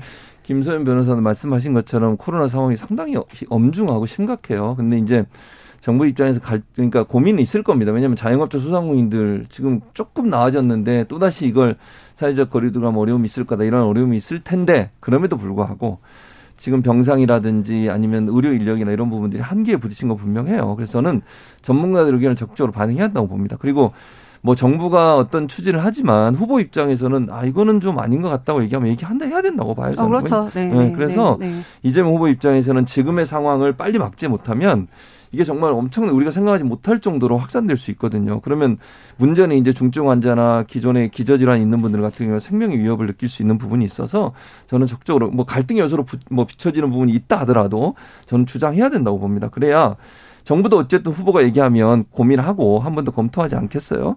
그런 차원에서 이재명 후보가 얘기하는 거 저는 적절했다고 생각해요. 네, 음. 네. 자, 이재명 후보와 민주당이 조금씩 엇갈리는 그 목소리를 내놓기도 합니다. 그런데 그 부분은 어떻게 보시는지요, 김소연 변호사님? 아, 네. 그 재난지원금 뭐 지원하는 규모나 어, 어떤 방식에 대해서도 어, 지금까지 계속 엇갈려 왔었고 어, 이재명 후보가 다소 강한 주장들을 많이 해왔고 지역 화폐 부분도 그렇고 계속 어, 이재명 후보 주도권 을 가지고 좀 정부와 청와대를 압박하는 모양새로 보여지거든요. 네. 네. 어, 말씀한 교수님 말씀처럼 이재명 후보 개인의 어떤 소신, 어, 국민들의 지금 위급한 상황을 고려한 것이라면 어, 존중을 해야지 맞고 우리 국민의힘이 어, 계속적으로 어, 위기감을 어, 고치시키면서 이렇게 해야 된다. 전문가 존중해라. 라고 계속 말씀을 드렸는데, 이재명 후보가 이제라도, 어, 그런 어떤 우리 야당의 의견, 음, 뒤늦게라도 좀 따르는 모양새라서 저는 어, 고무적이라고 아, 생각합니다. 이재명 네. 후보가 네. 지금 강력한 네. 그 거리두기 해야 된다 얘기가 지금 네. 국민의힘의 압박에 네. 밀려서 한 거군요. 네, 그렇게 보여집니다. 네. 그러니까 이재명 후보가 이제 뭐 사회적 거리두기나 아니면 지금 뭐 이것도 거의 국민의힘하고 비슷해요. 양도세 중과 유예 문제도. 네, 맞습니다. 그 윤석열 후보도 여기에서 지금 그렇게 주장을 하고 있는 상황이어서 저는 이제 이 부분이 물론 그 시민사회단체나 현 정부에서 좀 반대하는 부분이 분명히 있습니다. 왜냐하면 그전에도 이미 기회를 줬는데 그때 이제 안 파신 분들은 사실 집값이 오를 거라는 기대감을 가지고 판매를 안 하셨거든요. 근데 이제 또 기회를 주는 것이 과연 맞느냐 하는 분의 논란은 분명히 있는데 이제 그럼에도 불구하고 아마 이재명 후보 입장에서는 이런 것 같아요. 그 한 번 더 기회를 줘서 왜냐하면 이제 종부세 나오면서 좀 더 충격이 커졌거든요 사람들이 종부세 받으면서 그래서 조금 더 기회를 줘서 한번 이제 집값이 많이 떨어질 수 있는 기회를 만들자는 차원에서 얘기한 거니까 검토가 필요하다고 봅니다. 김소연 변호사님 마지막으로 묻겠습니다. 김건희 씨는 언제 등판하면 좋을까요? 어떻게 등판하면 좋을까요? 좀 알려주세요. 어 저는 그냥 이재명 이재명 후보님이 50대 중반에 커플답지 않게 손을 막 깍지를 끼고 팔짱 끼고 백허그를 하고 이런 오바스러운 모습을 계속 보여주잖아요. 부럽구나. 네. 부러운 게 아니라 네. 지금 저도 결혼 18년 차인데요. 네. 네. 저 지금 한 10년만 넘어도 그냥 소 닭보듯 하는 게, 어, 우리, 우리네 풍조인데. 아, 우리네 풍조. 네, 네. 그런데 이제 그렇게 다정한 모습까지 자기적으로 예. 연출할 필요는 없지만 네. 어, 전문가로서 어, 그 업계에 계신 전문가로서 당당하게 어, 후보님과 같이 어, 이렇게 어, 당당하게 업, 기자회견을 한번 하셨으면 좋겠고 네. 빠를수록 좋다라고 생각하고 자, 있습니다. 당당하게 기자회견을 네. 해라. 빠르면 네. 빠를수록 좋다. 네. 김선 변호사님 남편이 서운하지는 않죠? 저희 남편이요? 네. 네. 저희 남편은 저한테 외국인이랑 결혼했으면 좋겠다고 매번 얘기하는 사람이에요. 왜요? 외국인이랑 결혼할 뻔. 제가 자꾸 토론하자고 하니까. 아 토론하자고요? 네, 말 안 통하는 외국인이랑 결혼. 네. 아유 남편 입장에서는 예, 얘기 좀 해. 토론에 그럼 무섭습니다. 네. 아무튼 김소연 변호사의 뭐 조언에 대해서 어떻게 보십니까? 뭐 저도 뭐 거의 비슷한 음. 얘기예요. 그러니까 언젠가는 나와야 돼요. 지금 계속 안 나온다고 해서 문제가 해결된 문제는 아니거든요. 네. 그리고 안 나오면 안 나올수록 다른 얘기들이 많아집니다. 그래서 그런 부분을 좀 줄이기 위해서는 빠른 시간에 나오는 게 필요하다고 봐요. 자, 저 음. 잠깐 음. 교수님 아까 발언 음. 30초만 말씀. 네. 제, 음. 저 그냥 이거는 교수님께 꼭 말씀드리고 싶은 음. 건데 아까 이재명 후보 그 예. 양도세 관련해서 어 기회를 준다 이런 표현을 하셨는데 사실 저는 네. 국민들에게 기회를 주는 이런 시혜적 어, 정부의 모습, 대통령의 음. 어떤 상, 임금님과 같은 다 품어주는 음. 모습 이런 것들은 정말 근 전근대적 행태라 생각을 제, 합니다. 네, 네, 무슨 그런 말인지 알겠는데 네, 발언을 제 단어 하나 가지고 네. 지금 지적을 하신 건데 네, 네, 제 의미는 이미 뭐 청취자들도 아셨겠지만 양도세 중과세를 유예해 줘야 집을 많이 갖고 계신 분들이 집을 팔 수 있는 기회를 갖는다는 차원에서 말씀을 드린 거니까 제가 그분들한테 시혜를 준다는 의미는 아니었어요. 아, 예, 음. 그렇게 볼까요? 주미연님께서 저희 저희는요 결혼 17년 차인데 손꼭 꼭 잡고 다녀요. 아유, 네. 김현성님, 60인 저도 손꼭 잡고 다닙니다. 아이고, 부럽습니다. 네, 네, 네. 네. 부럽네요. 네. 네. 이슈 티키타카 마무리하겠습니다. 전진봉 교수님, 김소연 변호사님, 오늘 감사했습니다. 네, 감사합니다. 감사합니다. 정치 피로, 사건 사고로 인한 피로, 고달픈 일상에서 오는 피로. 오늘 시사하셨습니까? 경험해 보세요. 들은 날과 안 들은 날의 차이. 여러분의 피로를 날려줄 저녁 한 끼 시사. 추진우 라이브.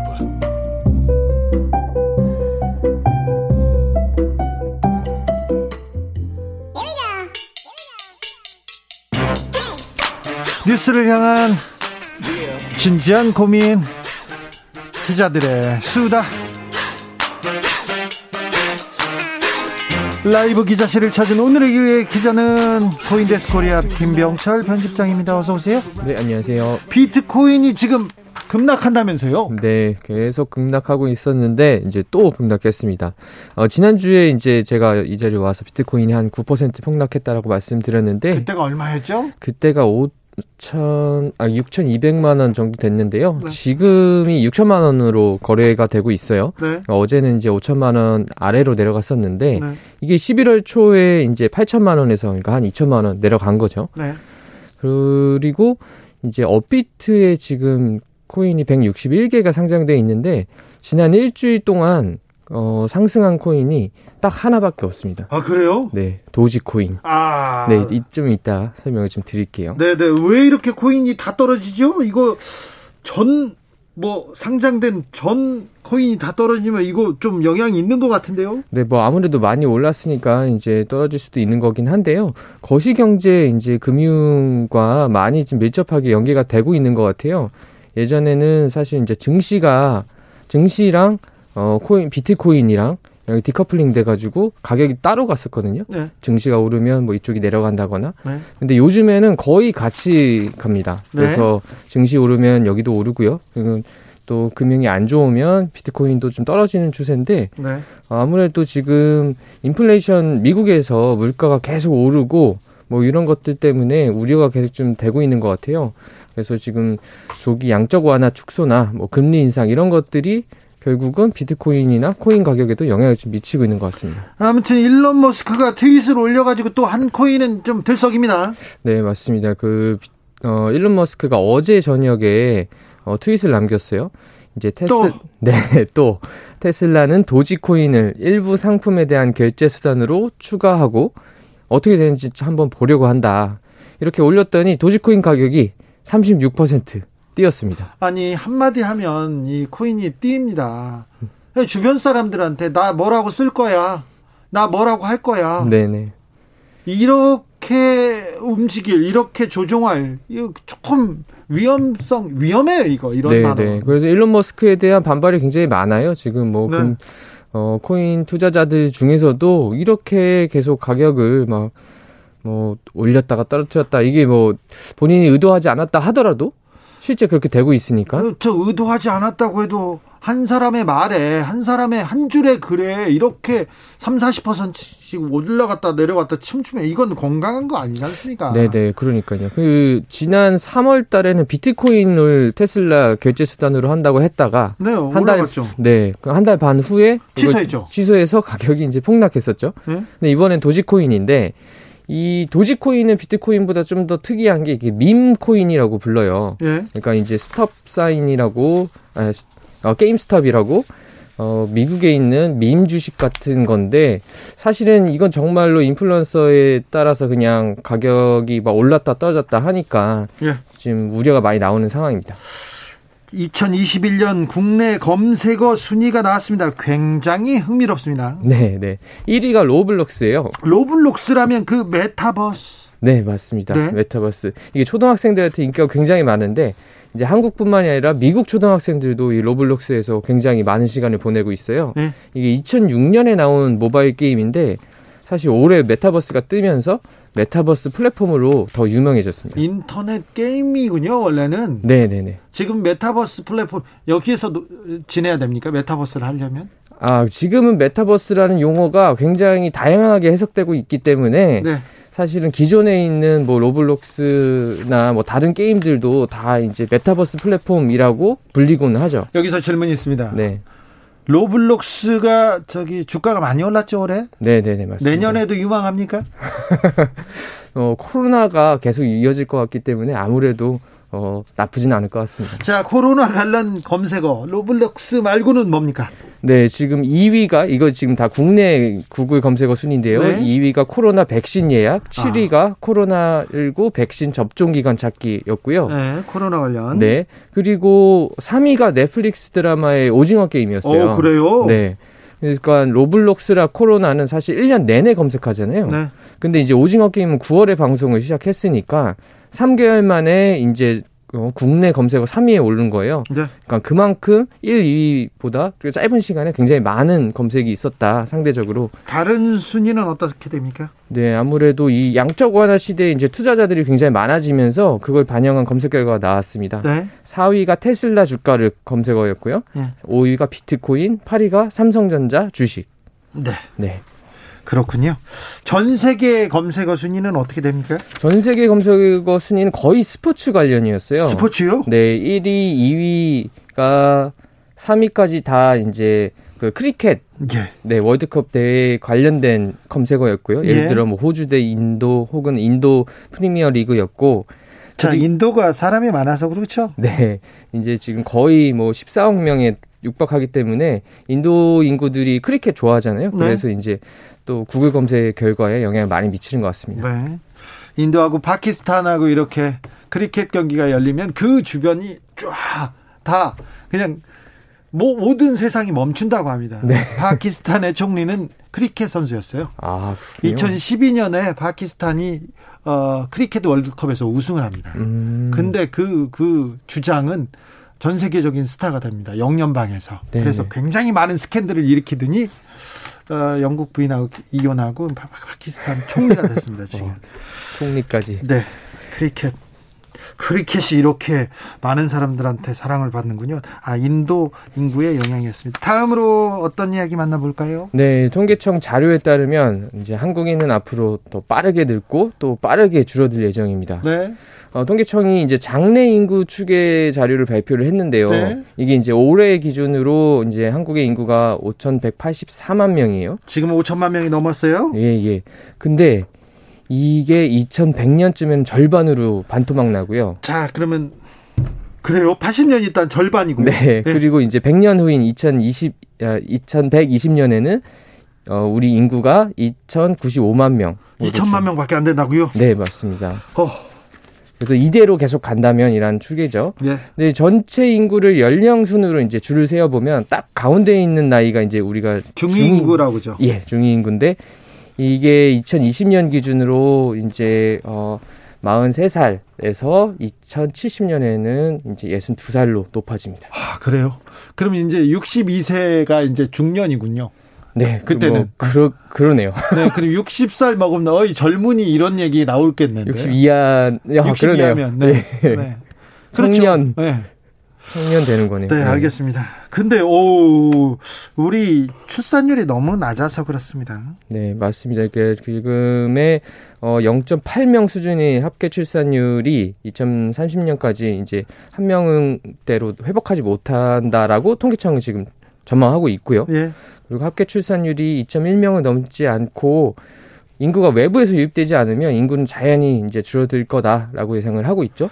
네, 그렇군요. 네, 인구 감소가 빨라지면 아, 일도 더 해야 되고요. 외국인 노동자들한테도 또 문호를 또 개봉해야 되고요. 아, 참 많은 문제 경제적으로 정책적으로 많은 고려 사항이 생깁니다. 네, 이게 지금 한국보다 고령화를 일찍 경험하고 있는 일본의 사례를 저희가 볼 수 있잖아요. 네. 일본에서는 일할 사람이 없으니까 외국인 노동자의 이민을 굉장히 많이 받아들이고 있어요. 네. 그리고 또 한국에서는 지금 정책적으로 아직 결정난 건 아닌데 지금 이 인구 추계를 보면서 어, 우리나라에서 이제 경제 활동을 하는 사람을 이제 생산 생산 연령 인구라고 하는데 이거를 이제 64세에서 69세까지로 어 마지노선을 좀 늘리려고 하고 있습니다. 네. 그러면 결국 정년도 지금 60세인데 이것도 연장될 논의도 이어질 수 있죠. 알겠습니다. 기자들의 수다 잘 들었습니다. 김병철 편집장이었습니다. 감사합니다. 교통정보센터 다녀오겠습니다. 이승미 씨.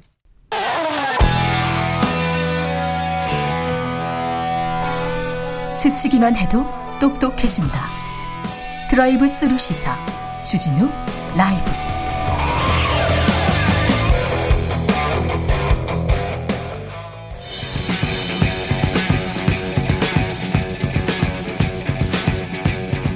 전직 청와대 정무수석 둘이 뭉쳤다. 여당 야당 수석 크로스 김재원 의원 강기정의 기원기옥 냉철하고 확실한 분석 주진우 라이브 특급 조합입니다. 강기전 강기정 전 청와대 정무수석 어서 오세요. 네, 안녕하십니까. 김재원 국민의힘 최고위원 어서 오세요. 안녕하세요. 네. 왜 또 기운이 없으세요? 김재원 최고위원은 한 주는 웃고 한 주는 울고 팔팔합니다. 아니 팔팔한 목소리가 그렇습니까? 얼마나 지금 기가 죽어 있어야 되는데. 네, 얼마나 고생, 고생이 많으세요. 김재현 최고위원이 제일 고생하시는 것 같아요. 아니 뭐 제가 네. 제가 뭐 특별히 고생할 일은 없고 네. 다만 이제 우리 그 대선 국면에서 많은 분들이 함께 일하면서 다 고생이죠, 뭐. 아, 그런가요? 네. 기운 내세요. 자, 강기정 수석님은 예. 재판에서 무죄 받고 형사 보상금도 받으셨다고요? 아, 옛날에 국정원 댓글 사건, 그 여직원 감금 사건에 저 관여를 아, 관련이 그, 됐잖아요. 왜 근데 강기정 수석이 재판을 받으셨어요? 아, 2012년도 이야기예요. 네? 그래서 뭐 저 국정원 여직원을 감금했다 이래서 감금이 그때, 아니라 그때 역삼동 오피스텔에 가셨군요. 그렇죠, 갔죠. 그때. 가서 네, 그래서 가서 문 밖에서 나와라 나와라 하는데 네. 안 나와오고 감금으로 감금으로 된 거죠. 본인이 안 나왔는데. 네, 그래서 재판을 받으셨어요. 그렇죠. 조사도 받고 1심, 2심, 3심 결국 무죄를 받아서 네. 그 무죄에 따른 형사보상금 420만 원 받게 됐습니다. 어이구. 술한잔 살까요? 어이구, 뭐 술은 살 게 아니고 네. 나라를 위해 뭐 방위성금을 내든지 뭐 하세요. 네. 네. 그건 변호사 비용으로 다 들어갔어요. 네. 근데 좀, 좀 그때 너무했어요. 김하영 씨가 안에 문을 잠그고 들어갔는데 네. 감금시켰다고, 감금했다고, 어, 검찰에서 조사받고 재판까지 받았으면 이건 조금, 좀 약간 무의미한, 좀, 이거 다 세금 들어가는 일 아닙니까? 세금 보상금도 내야 되고, 이건 조금 너무했네요. 김지원 저도 저 윤석열 서울지검장이 저를 재판에 넘겨가지고 네. 어 1심부터 대법원까지 무죄, 받았어요. 형사보상금 네. 받습니까? 저는 훨씬 더 받았죠. 더 받았어요. 네. 얼마 받으셨어요? 저는 뭐 극비 사안입니다. 네. 아무튼 그럼 그러면 윤석열 검찰이 무리하게 수사를 해가지고 지금 세금을 많이 쓴 거네요. 제가 보기에는 윤석열 검찰총장은 그때 당시에 서울지검장이었는데 네. 그때 이제 무식한 검사들이 수사를 어, 똑바로 하지 않고 네. 어, 허위 보고를 해서 아마 검사장이 그, 그 기소하는 과정에 별로 개입을 하지 않았다라는 의심을 갖고 있죠. 네, 참 의심을 그렇게 그러니까 또 우리 대한민국의 이 검사들의 이 문제예요. 검찰. 검찰이 기소가 독점권을 기소 독점권을 갖고 있다 보니까 네. 그때 분명히 국정원 감금 사건 이건 기소할 사항이 아니었거든요. 저희들은. 네. 그런데 저희들을 그때 다섯 명을 기소를 해가지고 이제 결국 1심, 2심, 3심 무죄가 났는데 그래서 이런 것을 좀 막아보자고 이제 공수처도 만들고 수사권 조정도 하고 그랬는데 이걸 잘하라고 검찰총장 시켜줬더니 윤석열 총장이 지금 그 고무신 거꾸로 신고 공수처도 무력화시키려고 그러고 검찰 수사권 조정도 무력화시키고 검찰 공화국 만들겠다고 지금 대선에 나온 거 아닙니까? 근데 이제 전혀 다른 이야기인데 윤석열 검찰총장은 권력자의 비리를 수사를 똑바로 하려고 했죠. 근데 이제 문재인 정권이 그 수사를 못하게 수사하는 검사들을 전부 지방으로 쫓아내고 뭐 수사권이 없는 교육기관 이런 데 쫓아내니까 지금 와서 이제 이 당군일의 최대의 비리 사건인 대장동 사건 수사를 엉터리로 하면서 이제는 그 나라에 온갖 부정부패가 만연하도록 만들고 있잖아요. 그러니까 그건, 그건 맞지 않느냐? 사실은 제가 보기에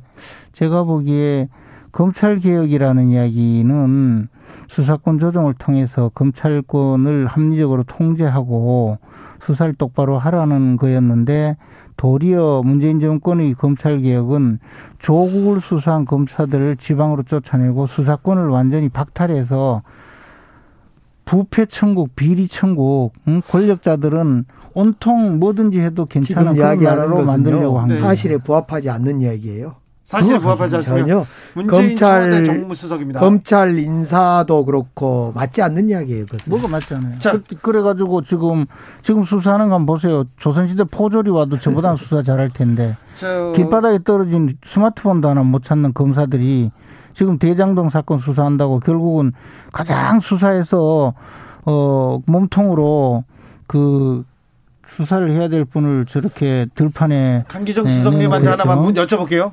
저기 국정원 그 셀프 감금의 네. 주인공 김하영 씨. 네. 네. 승진했습니다.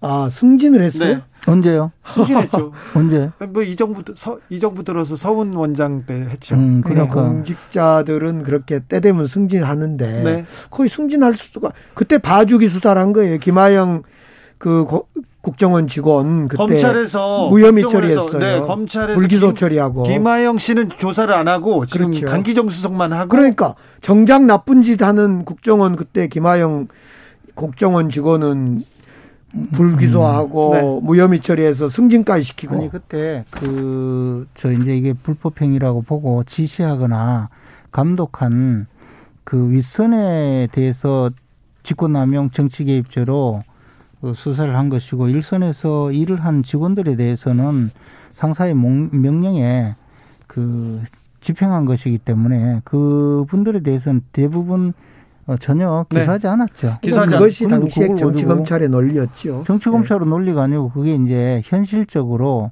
그 수사 수사권을 발동할 때 그 경중을 따져서 수사를 한 것이죠. 그리고 뭐 그에 대해서 판단은 뭐 여러 가지 다를 수가 있죠. 자, 이 문제는 좀 넘어가겠습니다.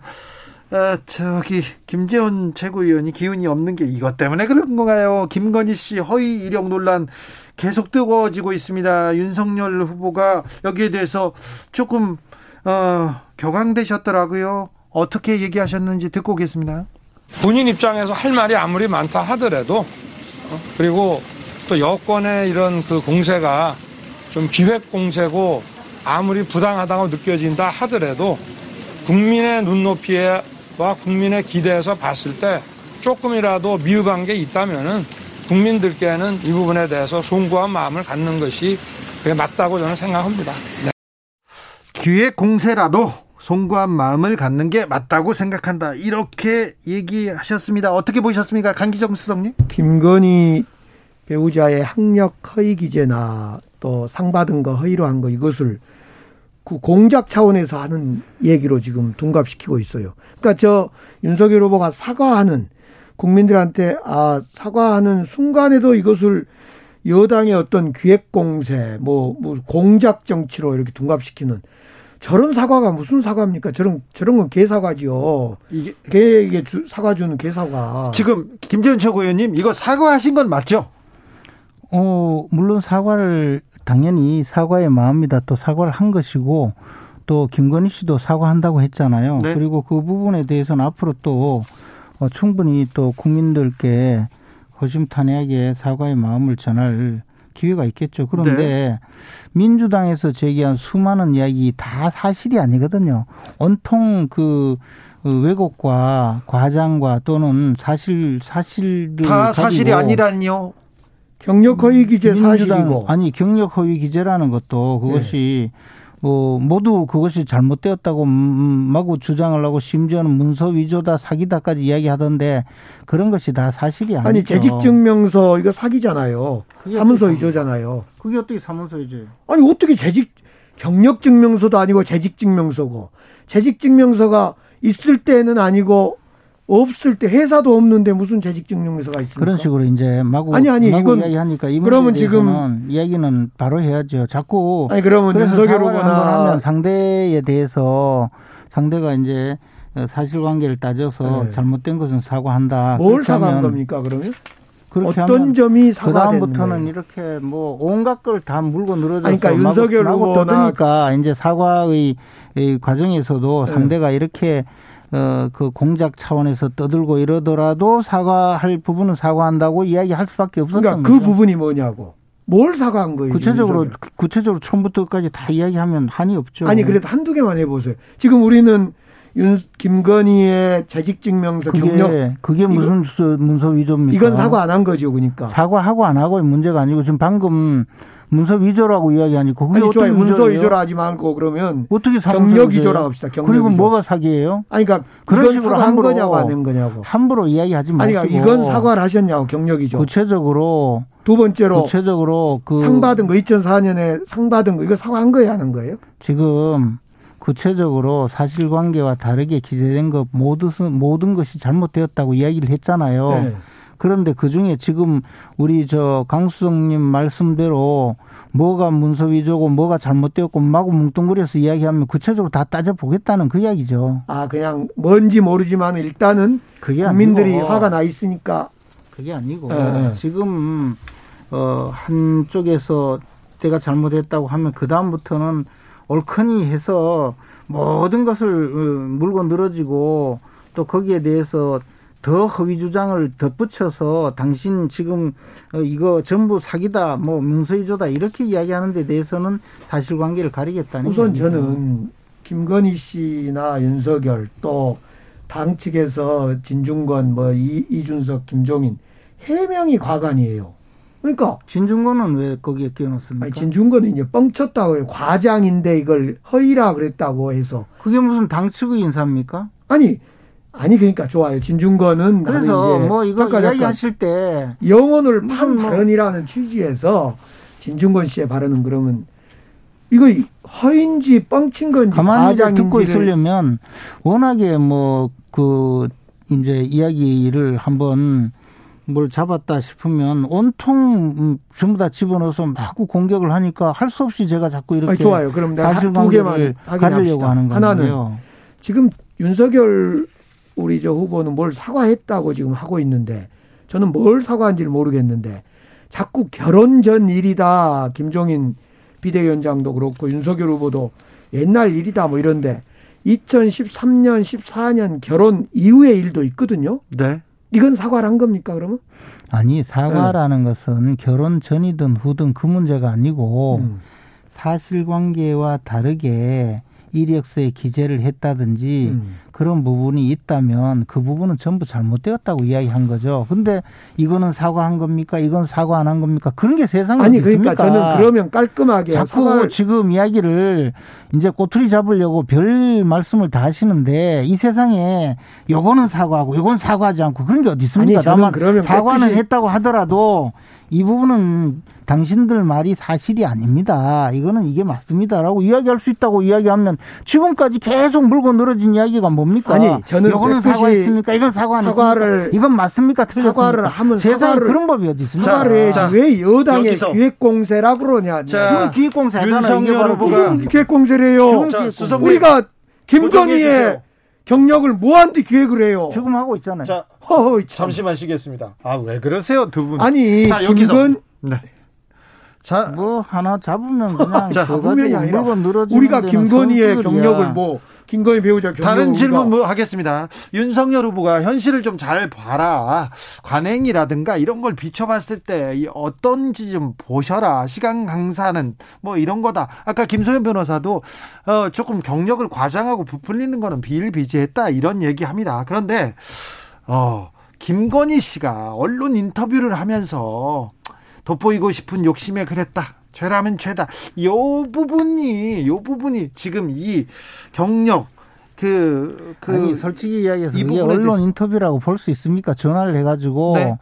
어 무슨 뭐 내가 어떤 언론사다 그러면서 접근해서 네. 평상적인 이야기를 하는 것처럼 해서 어 그 좀 말하자면 자기 억울한 심정을 이야기하도록 유도해서 그걸 인터뷰라고 내보내고 그걸 가지고 어 일부만 편집해서 기사화하고 하는 것이 그게 과연 인터뷰라고 볼 수 있습니까? 인터뷰라고 아니 그러면 계속 인터뷰라고 그러면. 주장하잖아요. 그러나 그러면.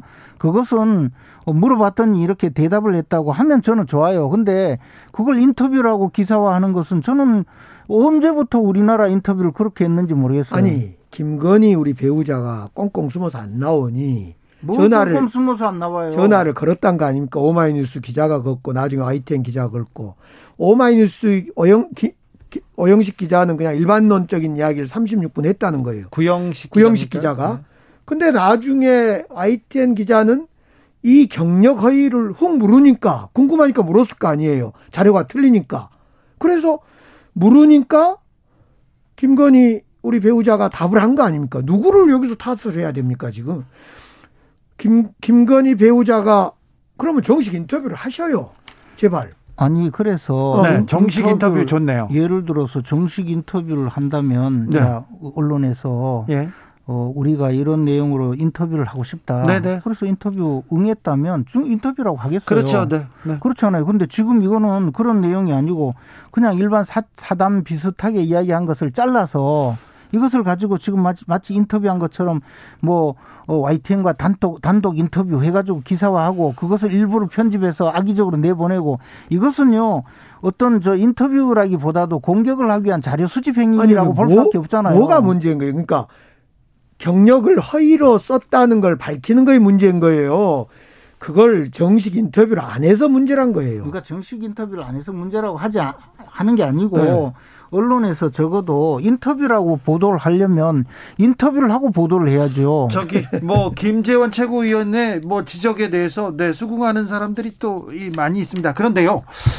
아 학력, 경력 이렇게 허위 경력 이슈가 있는데 이 문제를 이렇게 처리해야 됐을까? 아까 김소연 변호사도 이거 선대위에서 좀 명확하게 먼저 입장을 밝히는 게 맞았다 이 얘기도 합니다. 그리고 어, 며칠 전에 카메라가 김건희 씨를 따라갔어요. 그런데 그, 그 카메라가 어떤 취지에서 어떻게 취재를 했는지는 모르겠으나 수행원한테 목이 눌려가지고요. 좀 충격적인 영상으로 국민들한테는 다가왔는데 이 부분은 어떻게 보십니까, 김재현 그래서 그조차 어쨌든 대선 후보의 부인인데 그것을 네. 마치 무슨 파파라치가 쫓듯이 들이대고 어, 하니까 순간적으로 당황했지 않겠습니까? 저는 이런 식으로 취재를 하고 이런 식으로 어, 후보자의 부인을 무슨 죄인 다루듯이 몰아붙이고 또 그런 저 당황한 영상이 나온 걸 가지고 여당에서는 어 무슨 죄인 모습이다 하고 온통 하루 종일 떠들어대고 하는 이게 과연 정상적인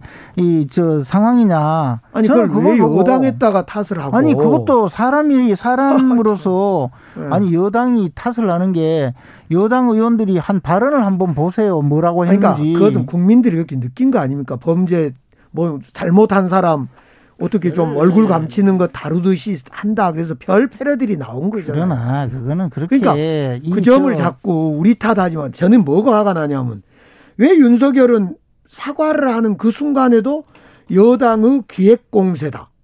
무슨 기획을 해요 우리가? 기획을 했잖아요. 뭘 기획을 해요? 수없이 지금 기획을 해가지고. 그러니까 윤석열의 입에는 전부 다 저 저 없는 것도 사실이냐 마구 윤석열 후보는 뭐 공작, 정치 공작 이런 단어밖에 모르니까. 자 그런데 공정과 정의, 윤석열 표 공정과 정의의 잣대 이 부분에 대해서 조국 전 장관 그 사건 때 많은 국민들이 쳐다봤지 않습니까? 표창장 위조라든지 무슨 인턴이 어, 과정이 뭐 기간이 이게 허위되었다 부풀려졌다. 그때 검찰 수사와 언론의 보도가 많이 있었지 않습니까? 이 상황과 지금 김건희 씨 허위 학력, 허위 경력 이 부분에 대해서 좀 비슷하게 볼 것 같아요, 국민들이. 이제 비슷하게 뭐 의도를 가지고 끌고 갈 수가 있겠죠. 또 그게 지금 민주당의 방침이고 방향이고 그런 식으로 하고 있지만 사, 사안은 내용은 전혀 다르다고 봅니다. 예컨대 이번에 그 뭐 게임 산업 연합회 게임 산업 협회의 재직 증명서 문제도 네. 그것을 김건희 씨가 뭐 지금 아까 우리 강수석께서는 뭐 위조라고 주장하던데 김건희 씨가 그 도장을 뭐 세게서 위, 함부로 찍고 하는 식으로 위조한 게 아니지 않습니까? 지금 게임사 게임산업협회 회장이 그리고 거기 있는 직원이 김건희 씨를 모른다고 했고요. 그 그리고 부분도 증명서의 과정도 과정도 지금 맞지 않습니다. 그, 그 기간도. 아니 그래서 예. 그러면 그 증명서가 재직 증명서가 어떻게 발급되었는지 확인도 하지 않고 그때 당시 20년 전의 20여 년 전의 그 상황에 대해서 또 그때는 지금 김건희 씨가 그때 그저 어, 게임 산업 협회가 있기 전에 게임산업연합회도 있었다는 것 아닙니까? 네. 그래서 초기에 어떤 방법으로 도왔는지 뭐 어떤 직함을 가졌었는지에 대한 구체적인 이야기도 없이 그냥 한번 이 사람 아느냐 하니까 난 잘 모르겠다 한다고 해서 그 증명서가 위조되었다고 주장하고 그리고 그것이 그, 그, 그러면 그분들의 도장은 그 어떻게 찍힌 건지 그거에 대한 해명도 없이 범죄자 물듯이 막 하니까 지금 그러니까. 이런 말씀 드리는 그래서, 거예요. 그러면 그래서요. 그러면 그것을 그 사실관계를 분명히 확인한 다음에 어, 이야기할 것이 있는데 공당에서 수 지금 몇 명이 나왔습니까? 그러면서 얼마나 많은 지금 주장을 해왔습니까? 그러면 우리 여당에서 네. 아무 소리를 안 하고 입을 다문다 합시다. 내일 그러면 김건희 우리 배우자가 나와서 그때 그 재직 여당이 증명서는 입을 다물 당입니까? 아니, 아니, 지금 떠들어놓은 게 온천하가 시끄러울 정도로 얼마나 많이 그 재직 증명서는 이렇게 이렇게 생겨서 이렇게 이렇게 만들어졌고 생각해 보니 이런 이야기를 그게 합니까? 재직 증명서는요. 어. 재직 증명서는 게임 산업 협회에서 발급한 거 아니에요. 그리고 예. 그때는 보면요. 게임 산업 협회가 없다는 거예요. 뭐가 없어요? 아, 2002년에는 없다는 거 아닙니까? 발급. 무슨 이야기를 자꾸 해요. 2005년도에 그럼 발급할 때 그 협회가 아직 뭐 초기 단계라서 그런지 몰라도 직인도 없었다는 거예요. 그러니까 회장의 개인 도장이 찍혀 있거든요. 둘 다. 네. 그러면 회장과 사무국장의 개인 도장이 찍혀 있는데 그분들이 왜 그런 도장을 찍었는지 사인이 그럼 이게 도장이 네, 위조돼 네, 있는 건지 그건 한 봤습니까? 한 가지만 그냥 무조건 거예요. 지금 이준석 무조건 지금, 지금 공격만 일이, 하잖아요. 일이 있는지 3일 이런 식으로 저 자, 아무리 정치 공세를 하더라도 너무 심하잖아요. 자, 자 3일, 3일째 됐는데 이준석 네. 대표는 자꾸 결혼 전인데 뭘 자꾸 그러냐 이 말하고. 김종인 우리 저 총괄 선대위원장은 뭐 부인 뽑는 자리냐 이런 이야기하고. 김병준 어제 제가 김병준 저 선대위원장 더 라이브에 나와서 들어보니까 잘 모른다 나는 나한테 묻지 마라 이러고 있고.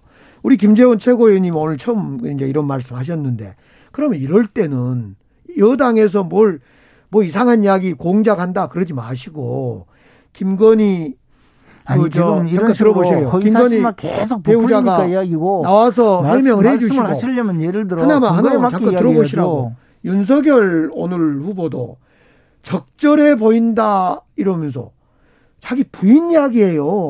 뭐 부인 논평하고 있어. 뭔 적절해 보인다.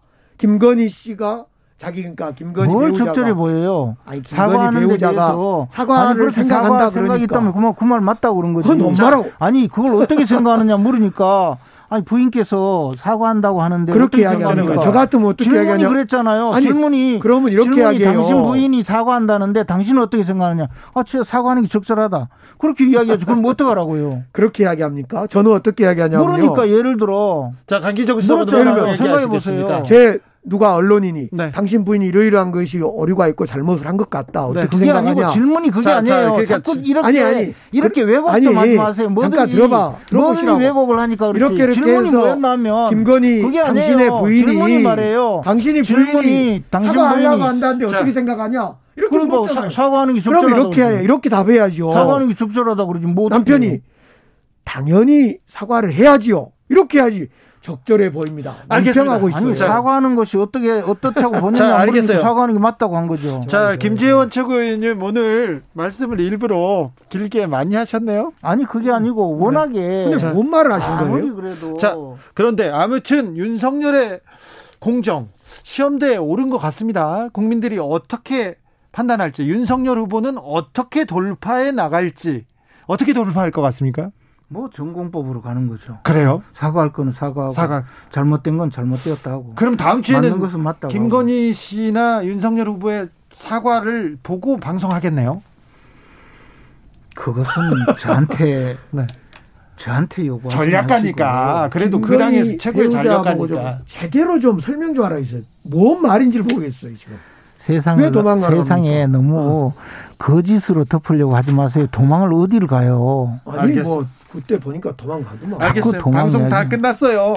자, 김치현 최고위원님 오늘 뭐 괜히 또 기운도 없는데 목소리를 막 높이면서 아니, 자꾸 목소리를 높이게 만들잖아요. 누가요? 그러지 마세요. 누가요? 김건희 씨가요? 네. 아니요, 저 우리 강수 선님. 그렇습니까? 원기호, 김재원, 강기정, 강기정, 아, 김재원. 김재원 최고위원 특별히 오늘 고생 많으셨습니다. 항상 고생 많죠. 고맙습니다. 네, 고생 많으셨습니다. 저희는 브로콜리 너마저의 사랑한다는 말로도 위로가 되지 않는 들으면서 여기서 인사드리겠습니다. 오늘 돌발 퀴즈의 정답은 스테판 우동 아닙니다. 스테판 커리였습니다. 스테판 잡지 안 됩니다. 네. 자, 내일 오후 5시 5분에 저는 돌아오겠습니다. 지금까지 주진우였습니다.